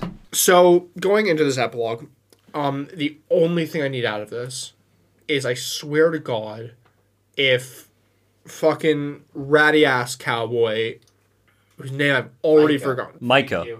If he's alive at the end of this game, I'm walking out. I'm not doing Red Dead 1. I will say, you've seen an epilogue. Like, an epilogue's just an epilogue. Yeah. Okay, but it's also an epilogue. It's also a game after this. Yeah. Okay, but this is Red Dead 2, which is a prequel. So your epilogue could absolutely set up Red Dead 1. But also, equally, Red Dead 1 could just be a continuation of what we saw here. Could be 100 years in the future, who knows? No, it couldn't, because Arthur's dead. Well, yeah, so presumably Dutch? Arthur's not in Red Dead 1. Chase, how would you feel if Neil picks up with Red Dead 1, or with the epilogue even, and you're playing as Micah? I would hate it. I would hate every second of it. Epilogue! Epilogue, baby! We fade to black, and we fade up. Some years later, the Marston family rides in a wagon along familiar paths. John has grown a thick beard. Aww, looking like Jack isn't quite so little anymore. He sits in the back of a wagon reading a book. Ooh. Abigail is berating John. That was close. Too close. We brought that trouble on ourselves. By we, you mean me. It wasn't me that went and shot him. Seems like he deserved shooting. I'm sure he did, but ain't it time you stopped being the man making them decisions? John says, I'm trying. I think so. She says, we gotta find a place to lie low. Keep quiet. John sighs. Maybe Dutch was right all them years ago. Should have gone to Tahiti. Is that... Abigail says, is that it with you? Tahiti or killing? Come on, John. Try, please. John says, try what? She says, we gotta live somewhere for more than just a few weeks. He says, okay, let's see what we can find in Strawberry. What do you know about Strawberry? After years, they're back in Strawberry. Remind me, what happened to Strawberry? What was that for? Micah shot up the town. Micah shot up the town, okay. It's expanded since then. It's a busier town now. She says, well, I know they like good, honest, hard-working men a whole lot more than angry killers. So make yourself good and honest.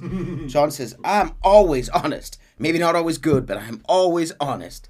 She says, my whole life I've been surrounded by fools with moral codes. Here's a moral code. Look out for folks. Stop trying to act like a hero in some book. He says, what do you know about heroes and books? She said, my reading's getting pretty good. Oh, yes, yeah, it is. She says, the book's Jack's. And, well, maybe he's doing most of the reading, but still. Oh, wait, so Jack's reading Abigail bedtime stories. Yeah, they can't read, really, John and Abigail. John turns to his son and says, you've been a bad influence on your mother, boy. Boy? And Jack says, sorry, sir, what was that? I said you're a bad influence on your mother with the books. Which book was that? You know, your dime novel, Boy Calloway and the Men from the Moon, or whatever it was. I'll do my best to find better reading material, Pa. Is that what you like, then? Western tales? What's that, sir? Do you enjoy Tales of the Wild West? Not so much anymore, sir. I've been reading about knights, you know, of the Round Table. Oh. John says, the king. What's his name? There's King Arthur, Sir Lancelot, Lady Guinevere, and a whole lot of others. John goes to mock it and goes, those names. And Jack goes, I kind of like him. And John goes, you know what? So do I, then. Oh, he's beginning to come around a wee bit. John manages to get work on Mr. Geddy's ranch, Pronghorn Ranch, and he's going by the name Jim Milton to avoid obvious bounty stuff. John Marston, Jim Milton. This is Mr. Geddes, who gives them a shot. He knows that Arthur's never been a ranch hand. He's probably not experienced, but he seems like he can handle himself. Jack goes under the fake name of Lancelot. We spend the next few hours. What? Working on a farm. Excuse me? Quite literally, yeah. We spend the next few hours working on a farm. Building fences, herding cattle, milking cows. Jim has had to lie about his history and is initially terrible at field work, but he works hard every day while trying to work on his relationship with his son. The ranch is being strong-armed by a local crew who are trying to force Geddes into selling the property. Oh, no. John helps to scare them off once or twice, which infuriates Abigail. She thinks he's being the hero again and is potentially jeopardising their lives. The other men in the farm are understandably curious as to why Jim can seemingly headshot a dozen men in a matter of seconds. He needs to be thinking about her and Jack. They've almost lost him too many times. Look at the scars. Sorry, just to take a moment here, right? You got the beard and you got those two humongous scars. It's the kiss. It's the kiss. It's the permanent wolf, kiss right? mark. That's from the wolf. Yeah, cool. That's from Abigail the wolf, yeah. One day, in their cabin on the ranch, Abigail tells John she's been reading the paper with Jack's help. She's read about an old ranch, Beecher's Hope, out by Blackwater. Well, she says, Jack mostly read it to me, but I thought we could raise some money. Bank could lend us the rest. We could be happy. We could... Bank loans? I got a goddamn price on my head, woman. She says, I know about that, but every time we try and get somewhere, make something, you go and show the entire world that you aren't Jimmy Milton. Every place we've been, it's been the same. We start going okay, and then boom, you act a big man with a gun. I'm tired, John, and I guess I was dreaming a little. At least give me that. One day, John takes Jack into nearby Strawberry to pick up supplies for Mr. Geddes and to look for mail. He goes into the mailroom and asks if there's any mail for Jim Milton. There isn't. Mail for Abigail Roberts. There's a box. And eventually, in a quiet voice, he says, maybe, is there anything under John Marston? There's not. Okay. On the way back to the ranch, some bounty hunters who heard John in the office trail them. They stop the wagon, and he tells Jack to hide behind a log, and no matter what, don't move or look. John kills the men when they threaten them. Abigail is not best pleased when they return. Once again, Jack's life was in danger because of who his father is. One day in the ranch, a telegram arrives for John. It says, Jim, stop. If you're the JM I know, stop. It's Sadie Adler. Yay. I've got something to discuss. Pay good, stop. Meet me in Valentine. I'm there most days, stop. John says out loud, Sadie Adler, I'll be damned. He runs back to the cabin to tell Abigail, but finds the place empty, with just a note left behind. The start of it says, Darling John, a kind lady in the village helped me write this. She has men problems of her own, but that's a different story. I've begged you, but it don't seem to make much difference.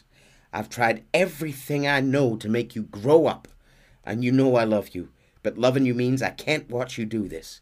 Time after time, we've had to run because of your behavior and your decisions. We got a son. I got a son. And I love our son enough that I can't have him around while you're like this. I had so many dreams, John. I hoped you would change. We all saw what happened to them that didn't. But part of you is hell-bent on ending up the same way. And I love you too much to watch that no more. Abigail. We cut forward a few months. John has become an excellent farmhand with a big beard. Yeah. He helps around the farm, see him building fences, milking cows, and eventually one day he speaks to Mr. Geddes privately. He asks if Geddes can put in a good word down at the bank so that he might be able to get a loan to buy that property out at Beecher's Hope over Blackwater. John goes to meet Sadie and Valentine, and the two happily reunite all these years. Yay. Just after she's nailed some creep's hand to the bar with a knife. She takes no shit now. So done. Also, I didn't mention the box that he picked up for Abigail had a nice new shirt for him. That was a present for him. Oh. And that's what he's wearing. Who's the present from? Sadie? No, from Abigail, the box he picked up. The two happily reunite. She's a bounty hunter now and asks for your help picking up an accountant who made off with his client's money. It's worth saying, Chase, throughout the game, you can do bounties for money. And this is what Sadie's doing full time now. There's something else. She's heard a rumour about a year ago that Micah was still alive. Ugh. Thought you wanted this. Good. Yeah, but we still hate Micah. Finally, John is able to ride into Blackwater. This is the first time we go to Blackwater. It took us until the epilogue. Blackwater is featured in the first game. Mm. So this is new territory for us. He very nervously goes into the bank and convinces the manager to give him a line of credit. The bank manager says he's now in debt. You're now a real American. Even if the land currently does look like this. And that's right. It's Uncle. Yes! Uncle! Cowboy Santa. We bump into Uncle in Blackwater, who immediately globs onto you and says, well, you can't do this all by yourself. You know, I thought you was dead. Come on. John's like, farming rock sounds perfect. He says, I'm real sick, John. It's the lumbago. It'll be a slow and painful death. And John says, evidently. They ride to the new ranch. And as you can see from the picture, Uncle is not very impressed with what he's just bought. It's just dirt on the ground. He's like, this isn't soil. Like, what are we going to farm? Rocks? And he says, you don't have a hope here without a wise hand at the tiller. Oh. And John tries to get rid of him, and he says, nope, you're stuck with me now. Seems I'm stuck with you, John the rock farmer. How is Uncle not aged a day? John says, do you think I'm an idiot? And Uncle says, no, I know you're an idiot. Uncle goes to sleep, and John starts hauling rocks. Uncle drinks whiskey by the fire. John is hauling logs. Epilogue. Part 2. Yay! Chase, open your adult juice. Your adult juice. Sorry, this isn't getting in the recording. This is for you. I'm just getting you prepped. Epilogue Part 2. Beecher's Hope. Sorry, Neil, can I interrupt you? I want to know how much gameplay Epilogue Part 1 is. In hours. 5-6 hours. I'm sorry, fucking what? Maybe three. And you think you're done? Yeah, you think you're done when you go to meet Sadie. Like, definitely not alone in this, right? You go to meet Sadie and you think, right, Sadie's got a tip. We're gonna go finish it off, kill Micah, do whatever we're gonna do. And she just like, no, I've heard a tip. I don't know what's going on. Go buy your bank, your farm, whatever's going on there. Off camera, is John our protag in Red Dead 1? I'm not telling you anything about Red Dead 1. John helps Sadie out with several other bounties. It's a lot of busy work. I disagree. No, the bounty work's great. The bounty work's great. But the farm work is busy. Oh, that's only the including killing Dutch. Wow. Back at the ranch, Uncle says, I'm getting up after being woken. And he said, oh, no, wait, I did have something to tell you. I went into town. Oh, I got a little drunk. Oh, shit. Well, we gotta go to Saint Denis. Charles Smith is alive, I reckon. Oh. He's gotten a tip. They head into Saint Denis, first time in years, and they find Charles working as a bare-knuckle boxer. Okay. Under the name Lone Wolf. We place and John's like, Abigail!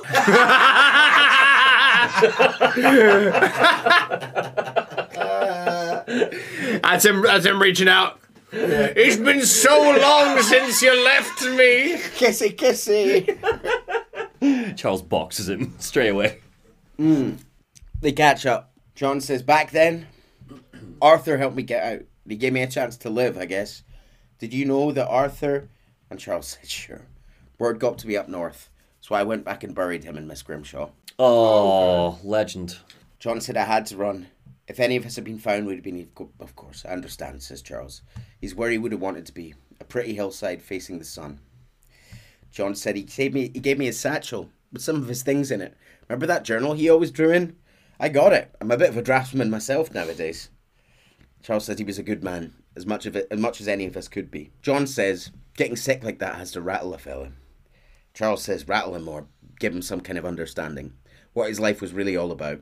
Charles eventually agrees to join you at Beecher's Hope, only after you get him out of some problem with the Italian mob. I'm covering a lot of ground here. One of Bronte's underlings that was left alive took over, and Charles was in a lot of trouble with them.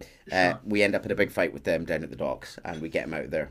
Right. I'm now thinking, right, how much I've criticised games that you've covered, Chase, for being too long and not understanding their pacing. And we're now sitting here saying, we're in the epilogue, it's epilogue part 2, it's been 5 hours, John has just met an old member of the crew who's like, yeah, can you go help me with the mafia for a bit? Like, I love this game, and I love this story, but I'm listening to this and I'm going, why? Because they're friends.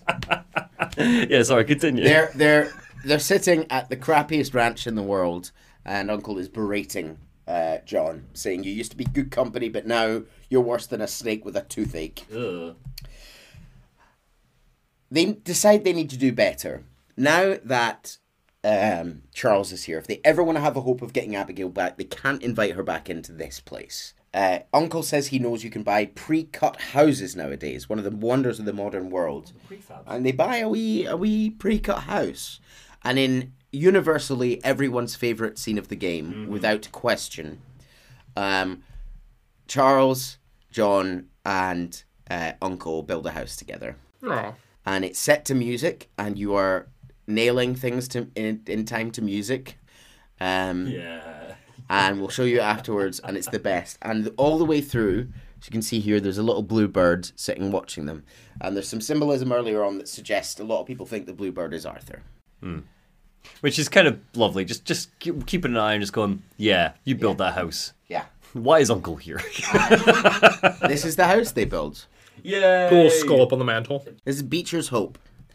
They also build a big barn next door, which isn't as important. Over the next few weeks, we help with a bit more bounty work, and John finally decides to write Abigail a letter, and it reads as follows. My darling Abigail, I hope you and Jack are doing well. I remain a fool, and I'm sure I shall die a fool. And then you can hear him going, oh, come on. But I'm trying very hard to be something like the man you deserve. I've done something very silly in an effort to impress you. That is, I've purchased a home. The land you read about up in the newspaper, up at Beecher's Hope, is now ours. And we are going to try our hand at ranching. Mr. Geddes helped me buy the land kindly. I met Uncle when I was coming out of the bank, and, well, I know your feelings about him. He has been enormously helpful in his own fashion. Charles Smith also appeared, and is unsurprisingly a pillar of strength. Together, we have built you a home. I hope soon to show it to you. I miss you and the boy, more than I can express. Please come back. Yours always, John. I am an absolute sucker for men who don't know how to talk about their feelings, struggling to get to that place. I'm an absolute sucker for it. I think it's such just the way they handle John in this epilogue. And to be fair, Neil has, rightfully so, skirted over a lot of epilogue 1 because nothing happens. It's working on a farm. But there's so much love and care given to the voice of John that A, distinguishes him from Arthur, and B, really showcases, start to really love that this guy is trying to live Arthur's dream sort of thing and do him right. It's beautiful. One night, the boys all get drunk, the three of them, and celebrate with a little dance around the house. And they get wasted, and the next morning, Uncle's missing. Oh. No. Charles thinks that he's been taken by the local gang that we've been fighting, the Skinners. The Skinners are almost as bad as the Murphy Brood. They like to skin people alive. Do you remember who the Murphy Brood are, Chase? Yeah, the ones who had the girl in the cave. In the cage, in the woods, people strung up on them. Yeah, really gross. Yeah, chase them into the woods. The ones who I thought might be cannibals. Yes. They follow them. They may well have been those guys. The Skinners, probably more likely to be cannibals, I'd say, Skinners. They track him into the woods, and I've not got an image for this for obvious reasons. Mm-hmm. Uncle is alive. He is almost naked, tied over a fire so that it's sort of burning his back. Over a campfire. Which in a game which wasn't this grim would be funny. but it is not. It is very upsetting to find him like that. We kill them and we bring him back and we rescue him. Mm. Some more time passes, some more missions happen, some more bounties, some more farm work. It's a long-ass epilogue. And one day, John is working on the farm with Charles, and he sees two figures in the distance coming up with a dog behind them. They got a doggo! Really testing the peak on that mic. John says, what the hell? And he runs over to them. And it's Abigail and Jack. Oh, with a doggo? Yeah, doggo! And he runs past them and runs straight to the dog. Yeah, Abigail, you're here! You've gotten smaller since last time I saw you. Yeah, you've been eating all right? Those aren't good kisses. Give me the good stuff. This isn't, I didn't think this would be a through line, but now it is. I love how in however many years it's been, Abigail has not changed her outfit. She's a couple. It's just it's the same blue blouse as when she left. Nah, just blue's her colour. Well, she's not been gone for years. She's probably been gone for months. This is her travelling outfit. He runs over to them and says, he hugs her and he says, I, and Abigail says, you always did have a fine way with words. And he turns to his son and says, you doing all right, son? Sure, Pop. Can I go see the house? No. And Jack runs off to go and see the house. He's still a bit off. And Abigail says, give him some time. He'll warm up. It's quite a place you got here. And John holds her and says, it's yours. Mm. And Abigail says, it's ours. You should go and see about that boy. Mm.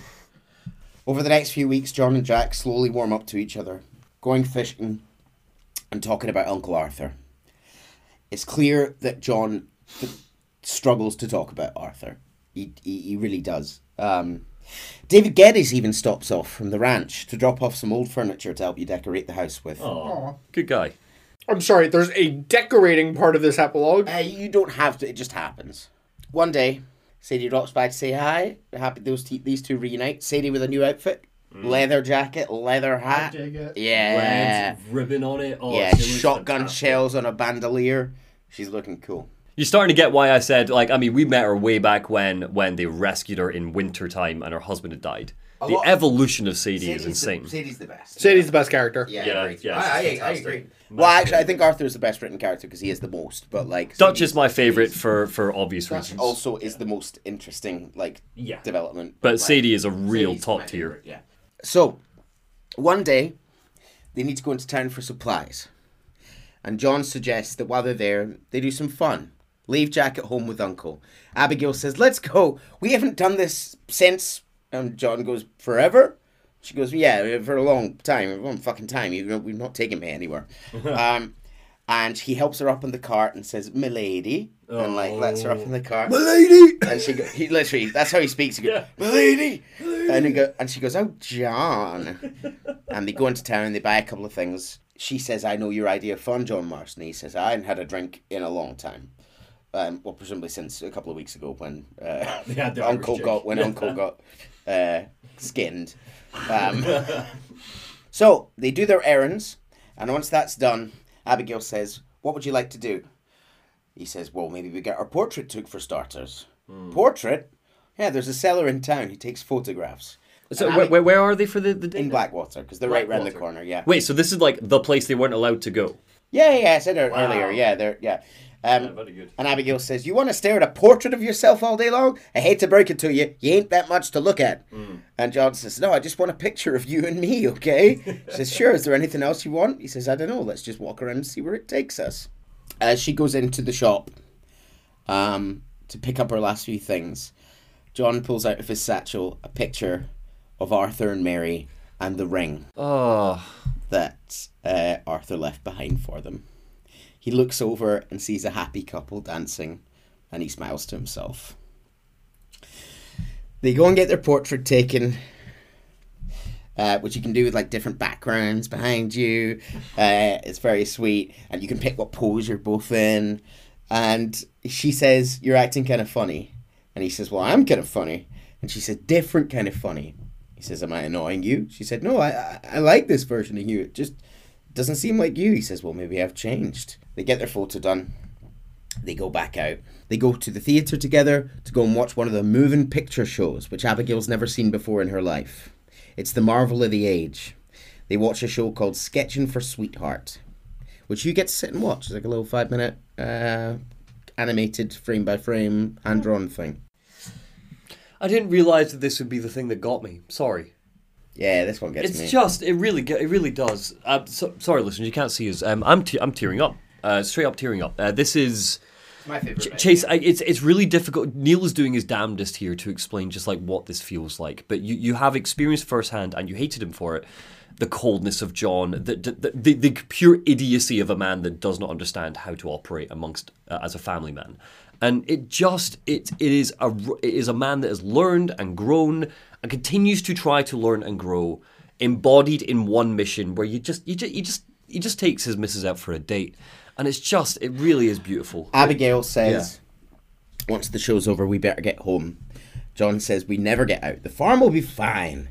She says, the farm. I love hearing that. That's a fucking flag. I don't like... That farm's going to be on fire when we get back.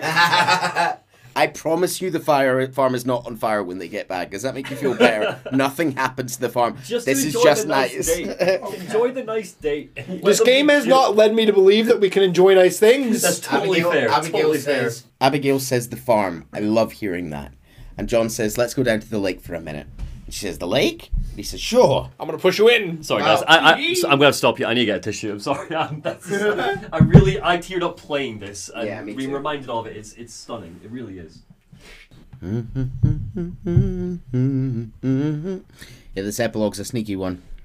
Because it also, and I'm really glad that you kept Arthur and Mary, their date way back. Because it's literally a parallel of this where it works well. Yeah, because Arthur didn't get away. Yeah. And John has got away. It's just stunning. It really is. Sorry, continue. I love this. Good shit. He says, let's go down to the lake. And Abigail says, why? You finally going to drown yourself? John says, in a manner of speaking, I guess I am. Happily so. She says, you're acting real strange. He says, no, I'm not. Come on. She says, you're a silly man, John Marston. A silly man. And he says, What about Jim Milton? And she says, he's even worse. They get in the boat. Oh. It's just like a stranger's boat. They just take it. Still a little bit of an outlaw in him. They row it out. She said, like I said, mighty strange. He says, I like to row. She said, since when? You can hardly swim. He says, I don't plan on capsizing. Mm-hmm. She says... He's like, it's fine. It's Red Dead 2. This ain't a previous Rockstar game. She says, I hope it don't got leaks or nothing. He says, she's seaworthy. Relax. Look around. Ain't it good? Ain't it pretty? And he goes, did you know that back in the day, pirates, they didn't drink rum. They drank brandy. And it wasn't until Disney that they started to say that it was rum the pirates drank, because rum was too expensive for a pirate back in the day, so it was all brandy. Brandy mixed with lemon and sugar. You thought the pirate facts were done. I thought they were at this bit. I've been teasing you both for like 15 minutes building this up. I've had my cry. I don't give a shit anymore. Will your vowels be pirate things? No, they won't. They won't. No. Sorry, continue. This is stunning. They're in the rowboat. John's rowing. She says, I hope it don't got no leaks or nothing. And he says, she's seaworthy. Relax. Look around you. Ain't it good? Ain't it pretty? Here's good. She said, what is it? Marston says... Will you, and he gets down on one knee, will you marry me? She like hits his shoulder and she goes, get up, I am married to you.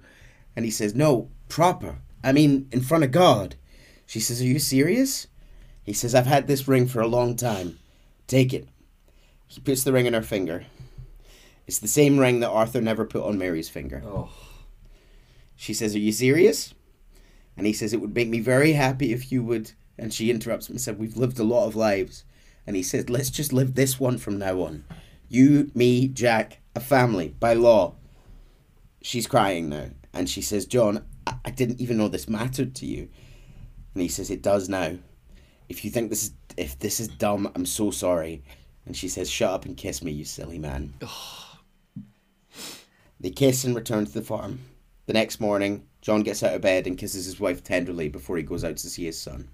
Chase was rubbing his eye because there was something in it, but I'm taking that as a tear. It's very much allergies, but I'll let you take it how you want. Can I also just acknowledge that it's interesting contrast, I think, with Dutch, right? Where Dutch is a man of words. He's a man whose words are his power, his charisma. Yeah. And then to contrast it with how the game is ending, you've got John Marston, who is not a man of words. No. You know, and he is your hero. You're playing as him. You're doing well. Hero, you know, you don't have to play a hero in every game, but he is a heroic figure. He's trying to be a heroic figure in this point, and redeem and etc. etc. In contrast to Dutch, who has not achieved that as far as we're concerned at this point. Like, we don't know anything about what Dutch is up to, but when last time we saw him, he was not a good guy. Man of words versus not a man of words. Yeah. Man of action. That's what John Marston is. I love like, her look in her face when she's asking him if she's serious always brings a tear to my eye. Are you ready for the final mission of the game? Epilogue 3. All right, would you like the final mission now, Chase? Even redder dead. Even deader redemptioner. This mission is called American Venom. What? Good title.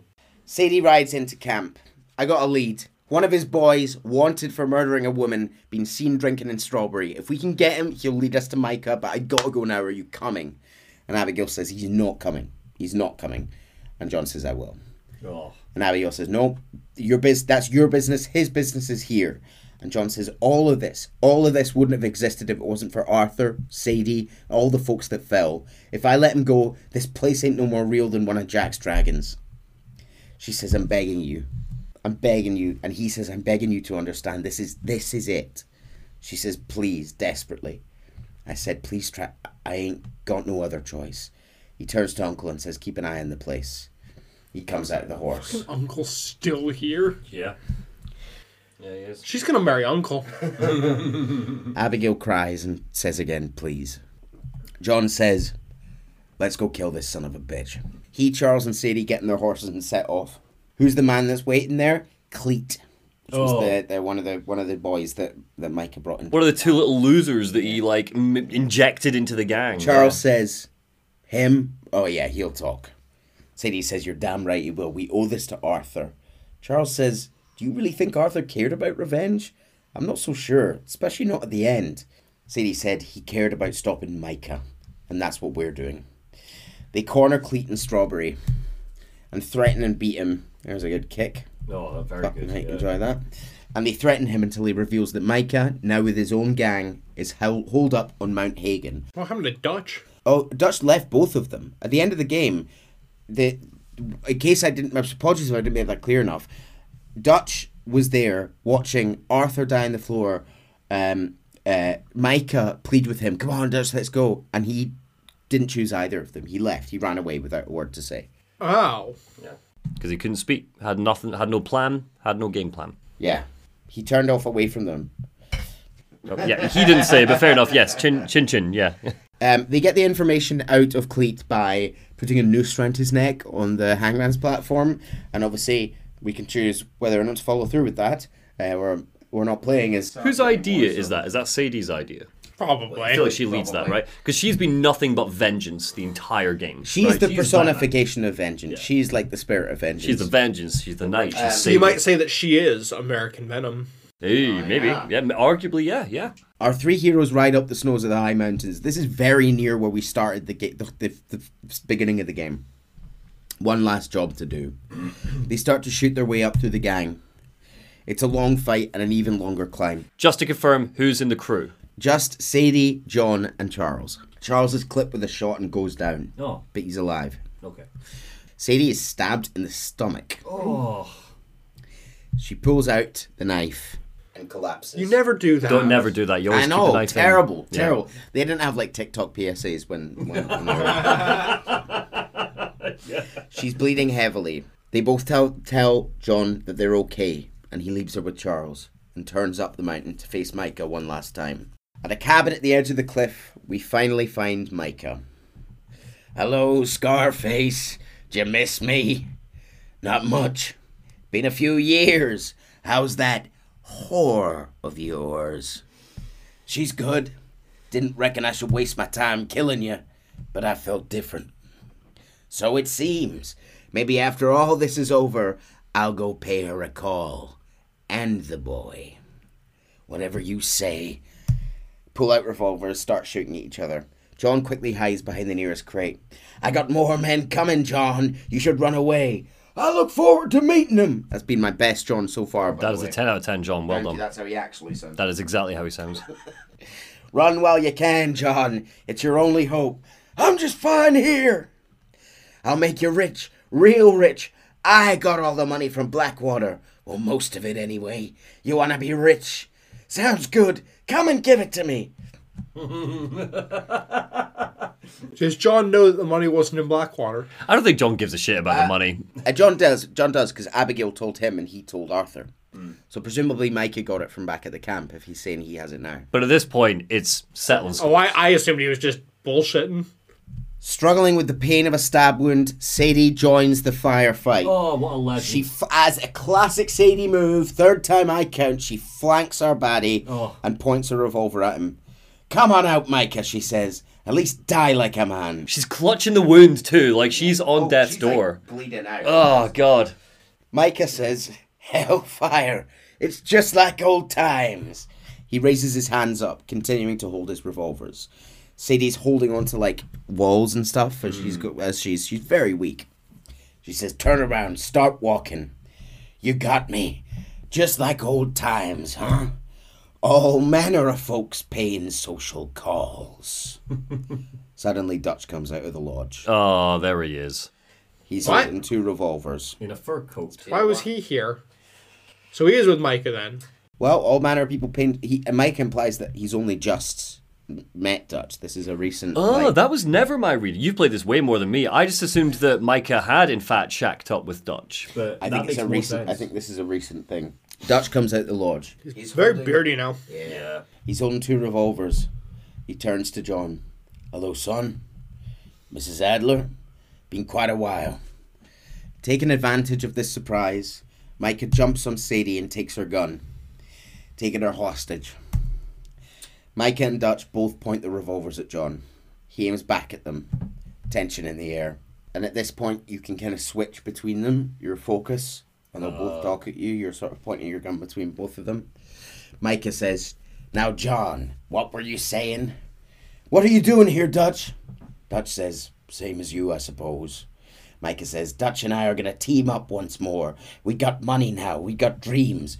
Join us, John. Join us." John says, "Let her go." "I can't do that." He turns back to Dutch. "Come on now, Dutch.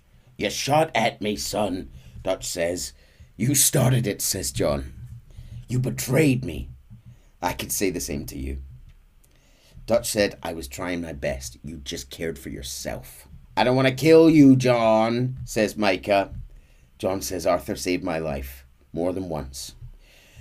Arthur's been dead a long time. This is a new century." Not to us, that happened an hour ago.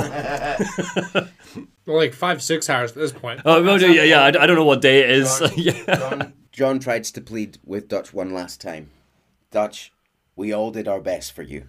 It ain't our fault things turned out the way they did. Killing me won't solve nothing." Micah screams, "Put your gun down, Marston." "Say something, Dutch," says John. "Say something!" Dutch says, "I ain't got much to say anymore." And he shoots Micah. Thank fuck. Rest in peace, you bastard.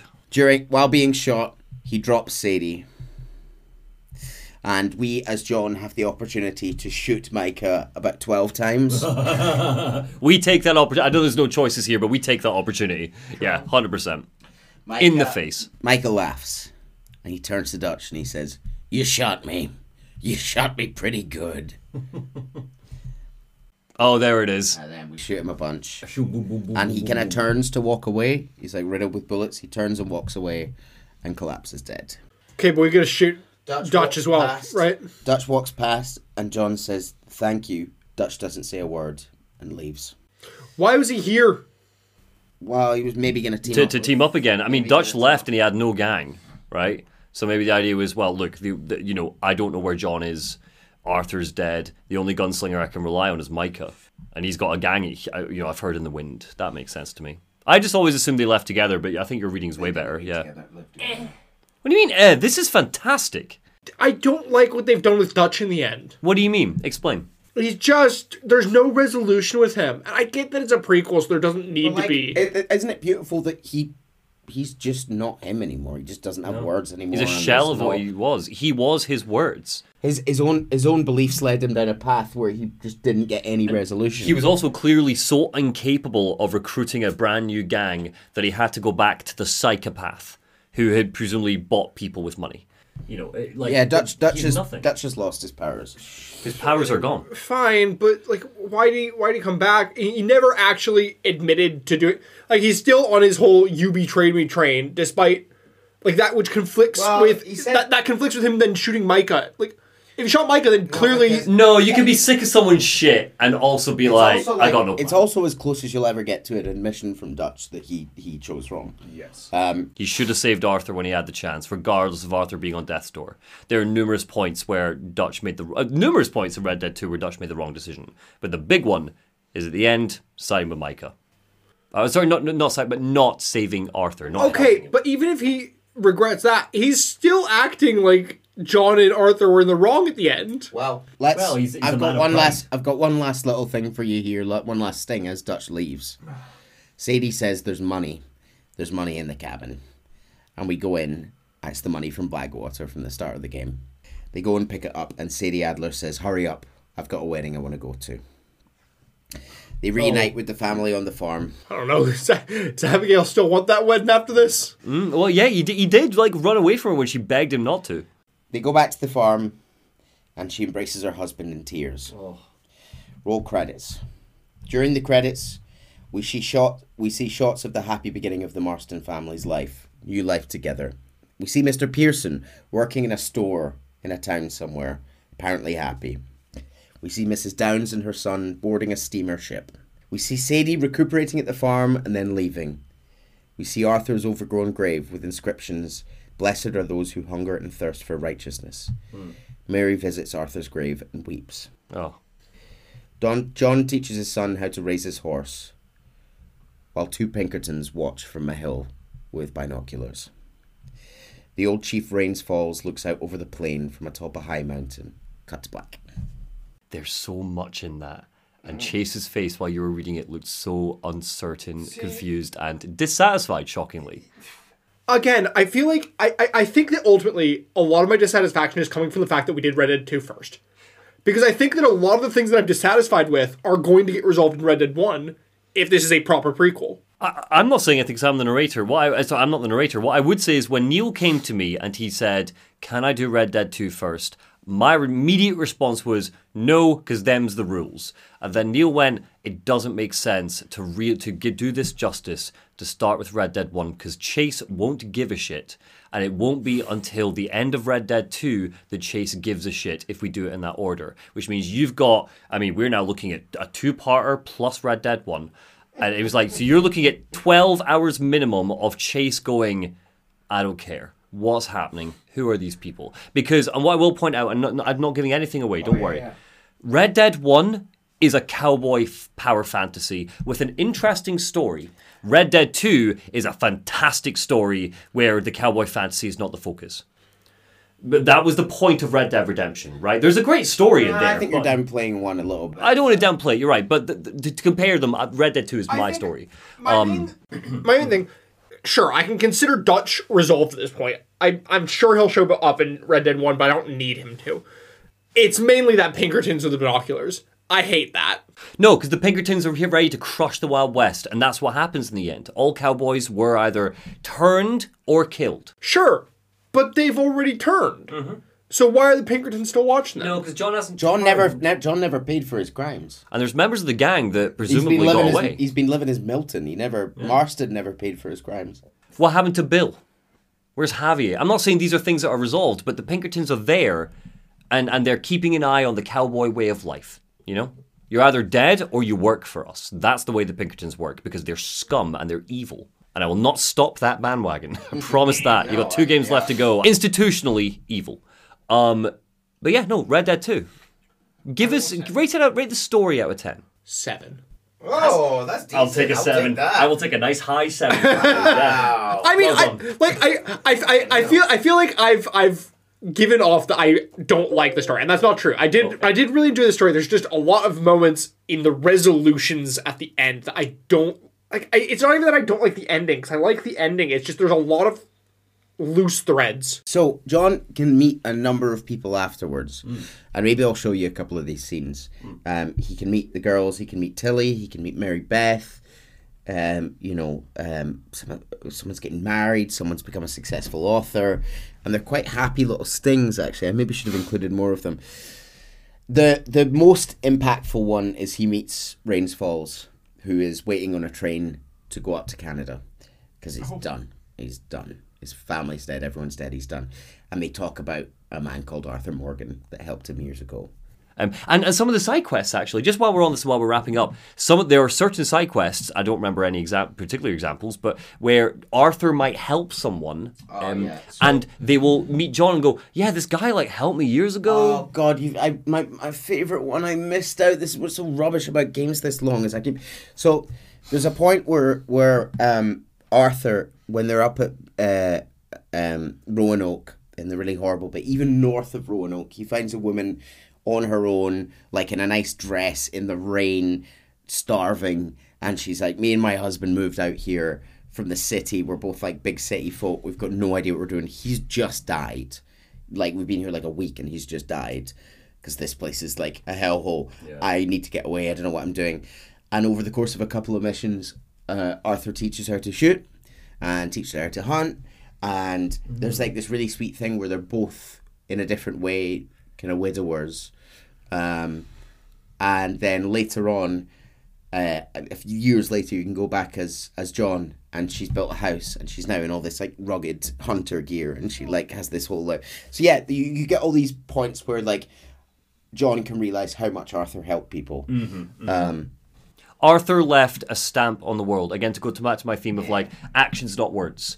You know, Arthur also had fantastic words, but he was a man of action, especially in the final chapters. He left a stamp on the world that, as John, as another man of action, you can go back and you can return to, and you can witness the legacy in play. It's really, really stunning stuff. Like, I think it will break my heart a little bit, I think, if Red Dead Redemption 2 is lost to time, which I don't think it will be, because it is rightfully, you know, loved.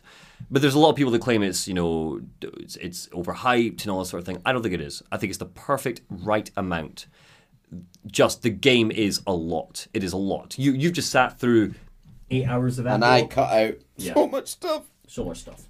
For the sake of time. Like, the game is huge. The game's detail is huge. The hunting mechanics, and we are wrapping up now, the hunting mechanics, you kill something and you skin it, and that is a lengthy animation every time, right? It's like, and then Pearson needs you to donate food to the camp, so you take the carcass back to the camp, and you can take the skin and you can make a new. And you're walking slowly with it on your shoulder and getting it on your horse, like you are living a cowboy fantasy. There, it's the simulation. Fantasy might not be the right word, but you are. It's a simulation, life cowboy simulation. It's a fascinating video game. Red Dead Redemption 1 has elements of that, not to this depth, not even close. Like, I'm struggling to imagine, especially if what you're saying is it's even more cowboy power fantasy in Red Dead 1. I don't want to oversell that. You're the narrator here, and that's not fair. How? It's not the gameplay, the like set pieces. I wouldn't say are anymore. This truly feels like this is the end of the era of cowboys. So how are there going to be even more cowboys in the next game? I would love to see a game with Sadie as the lead, though. Okay, so you and quite literally everybody else who likes this game. Rockstar we've been begging Rockstar for story DLC where you play as Sadie and you do some bounty hunting and she does some other stuff. The last time they released story-based DLC was Red Dead 1. Nothing they've done since, because they released GTA 5 and they said there's going to be story DLC, because they're always really good at that. And then GTA Online became the biggest game of all time, and it still is. And they went, oh no, now all our efforts into the online shit. And it's like, So Red Dead again, there was kind of hints that like, we're going to just like give us like 8 hours of playing as Sadie, man. Yeah. Like, you don't even need to do that much. Just do a couple of interesting bounty hunts that maybe evolve into a slightly larger thing that she shoots them up at the end or whatever. Like, do whatever you want with it, but it doesn't need to be a whole thing. We have not gotten that. We want it. Everybody wants it. You're absolutely right. Fuck the DLC. Give me a whole game. Yeah, absolutely. I would also play that. Red Dead 3 starring Sadie. Yeah. Well, my theory is... No. We'll talk about Red Dead 3 theories after we finish. I don't want to... Yeah, when we're finish up the whole thing. Because it's your series and it's your thing. How do you feel, Neil, considering, A, this is your first time in the chair, and B, for full context, everybody... We started at 9:30, and we have just done Red Dead 2 in one day. Normally, we'll do at least 2 games in a day. But this has been a two-parter for a reason. How do you feel? Tired. This is structured like a TV series. It's seasons. Each chapter is a season. It's a Ulyssean epic. Just Yellowstone. It is the biggest game we've ever covered. Yeah. Quite literally. Kind of weird. Yeah. Yeah. I'm feeling good. I'm really glad with how we landed on the end, and I'm excited for tomorrow to see how... Me too. ...how we pick up with the original, the OG. So before we finish up, here's a little tease for what you're in for in the next episode. What did you think of that tease? Was that a cowboy? Maybe that was a... It was a cowpoke. Cowpoke. Yes. So we will wrap up there because it's very late and we're very hungry. And we will see you in the next one. Bye-bye. Bye.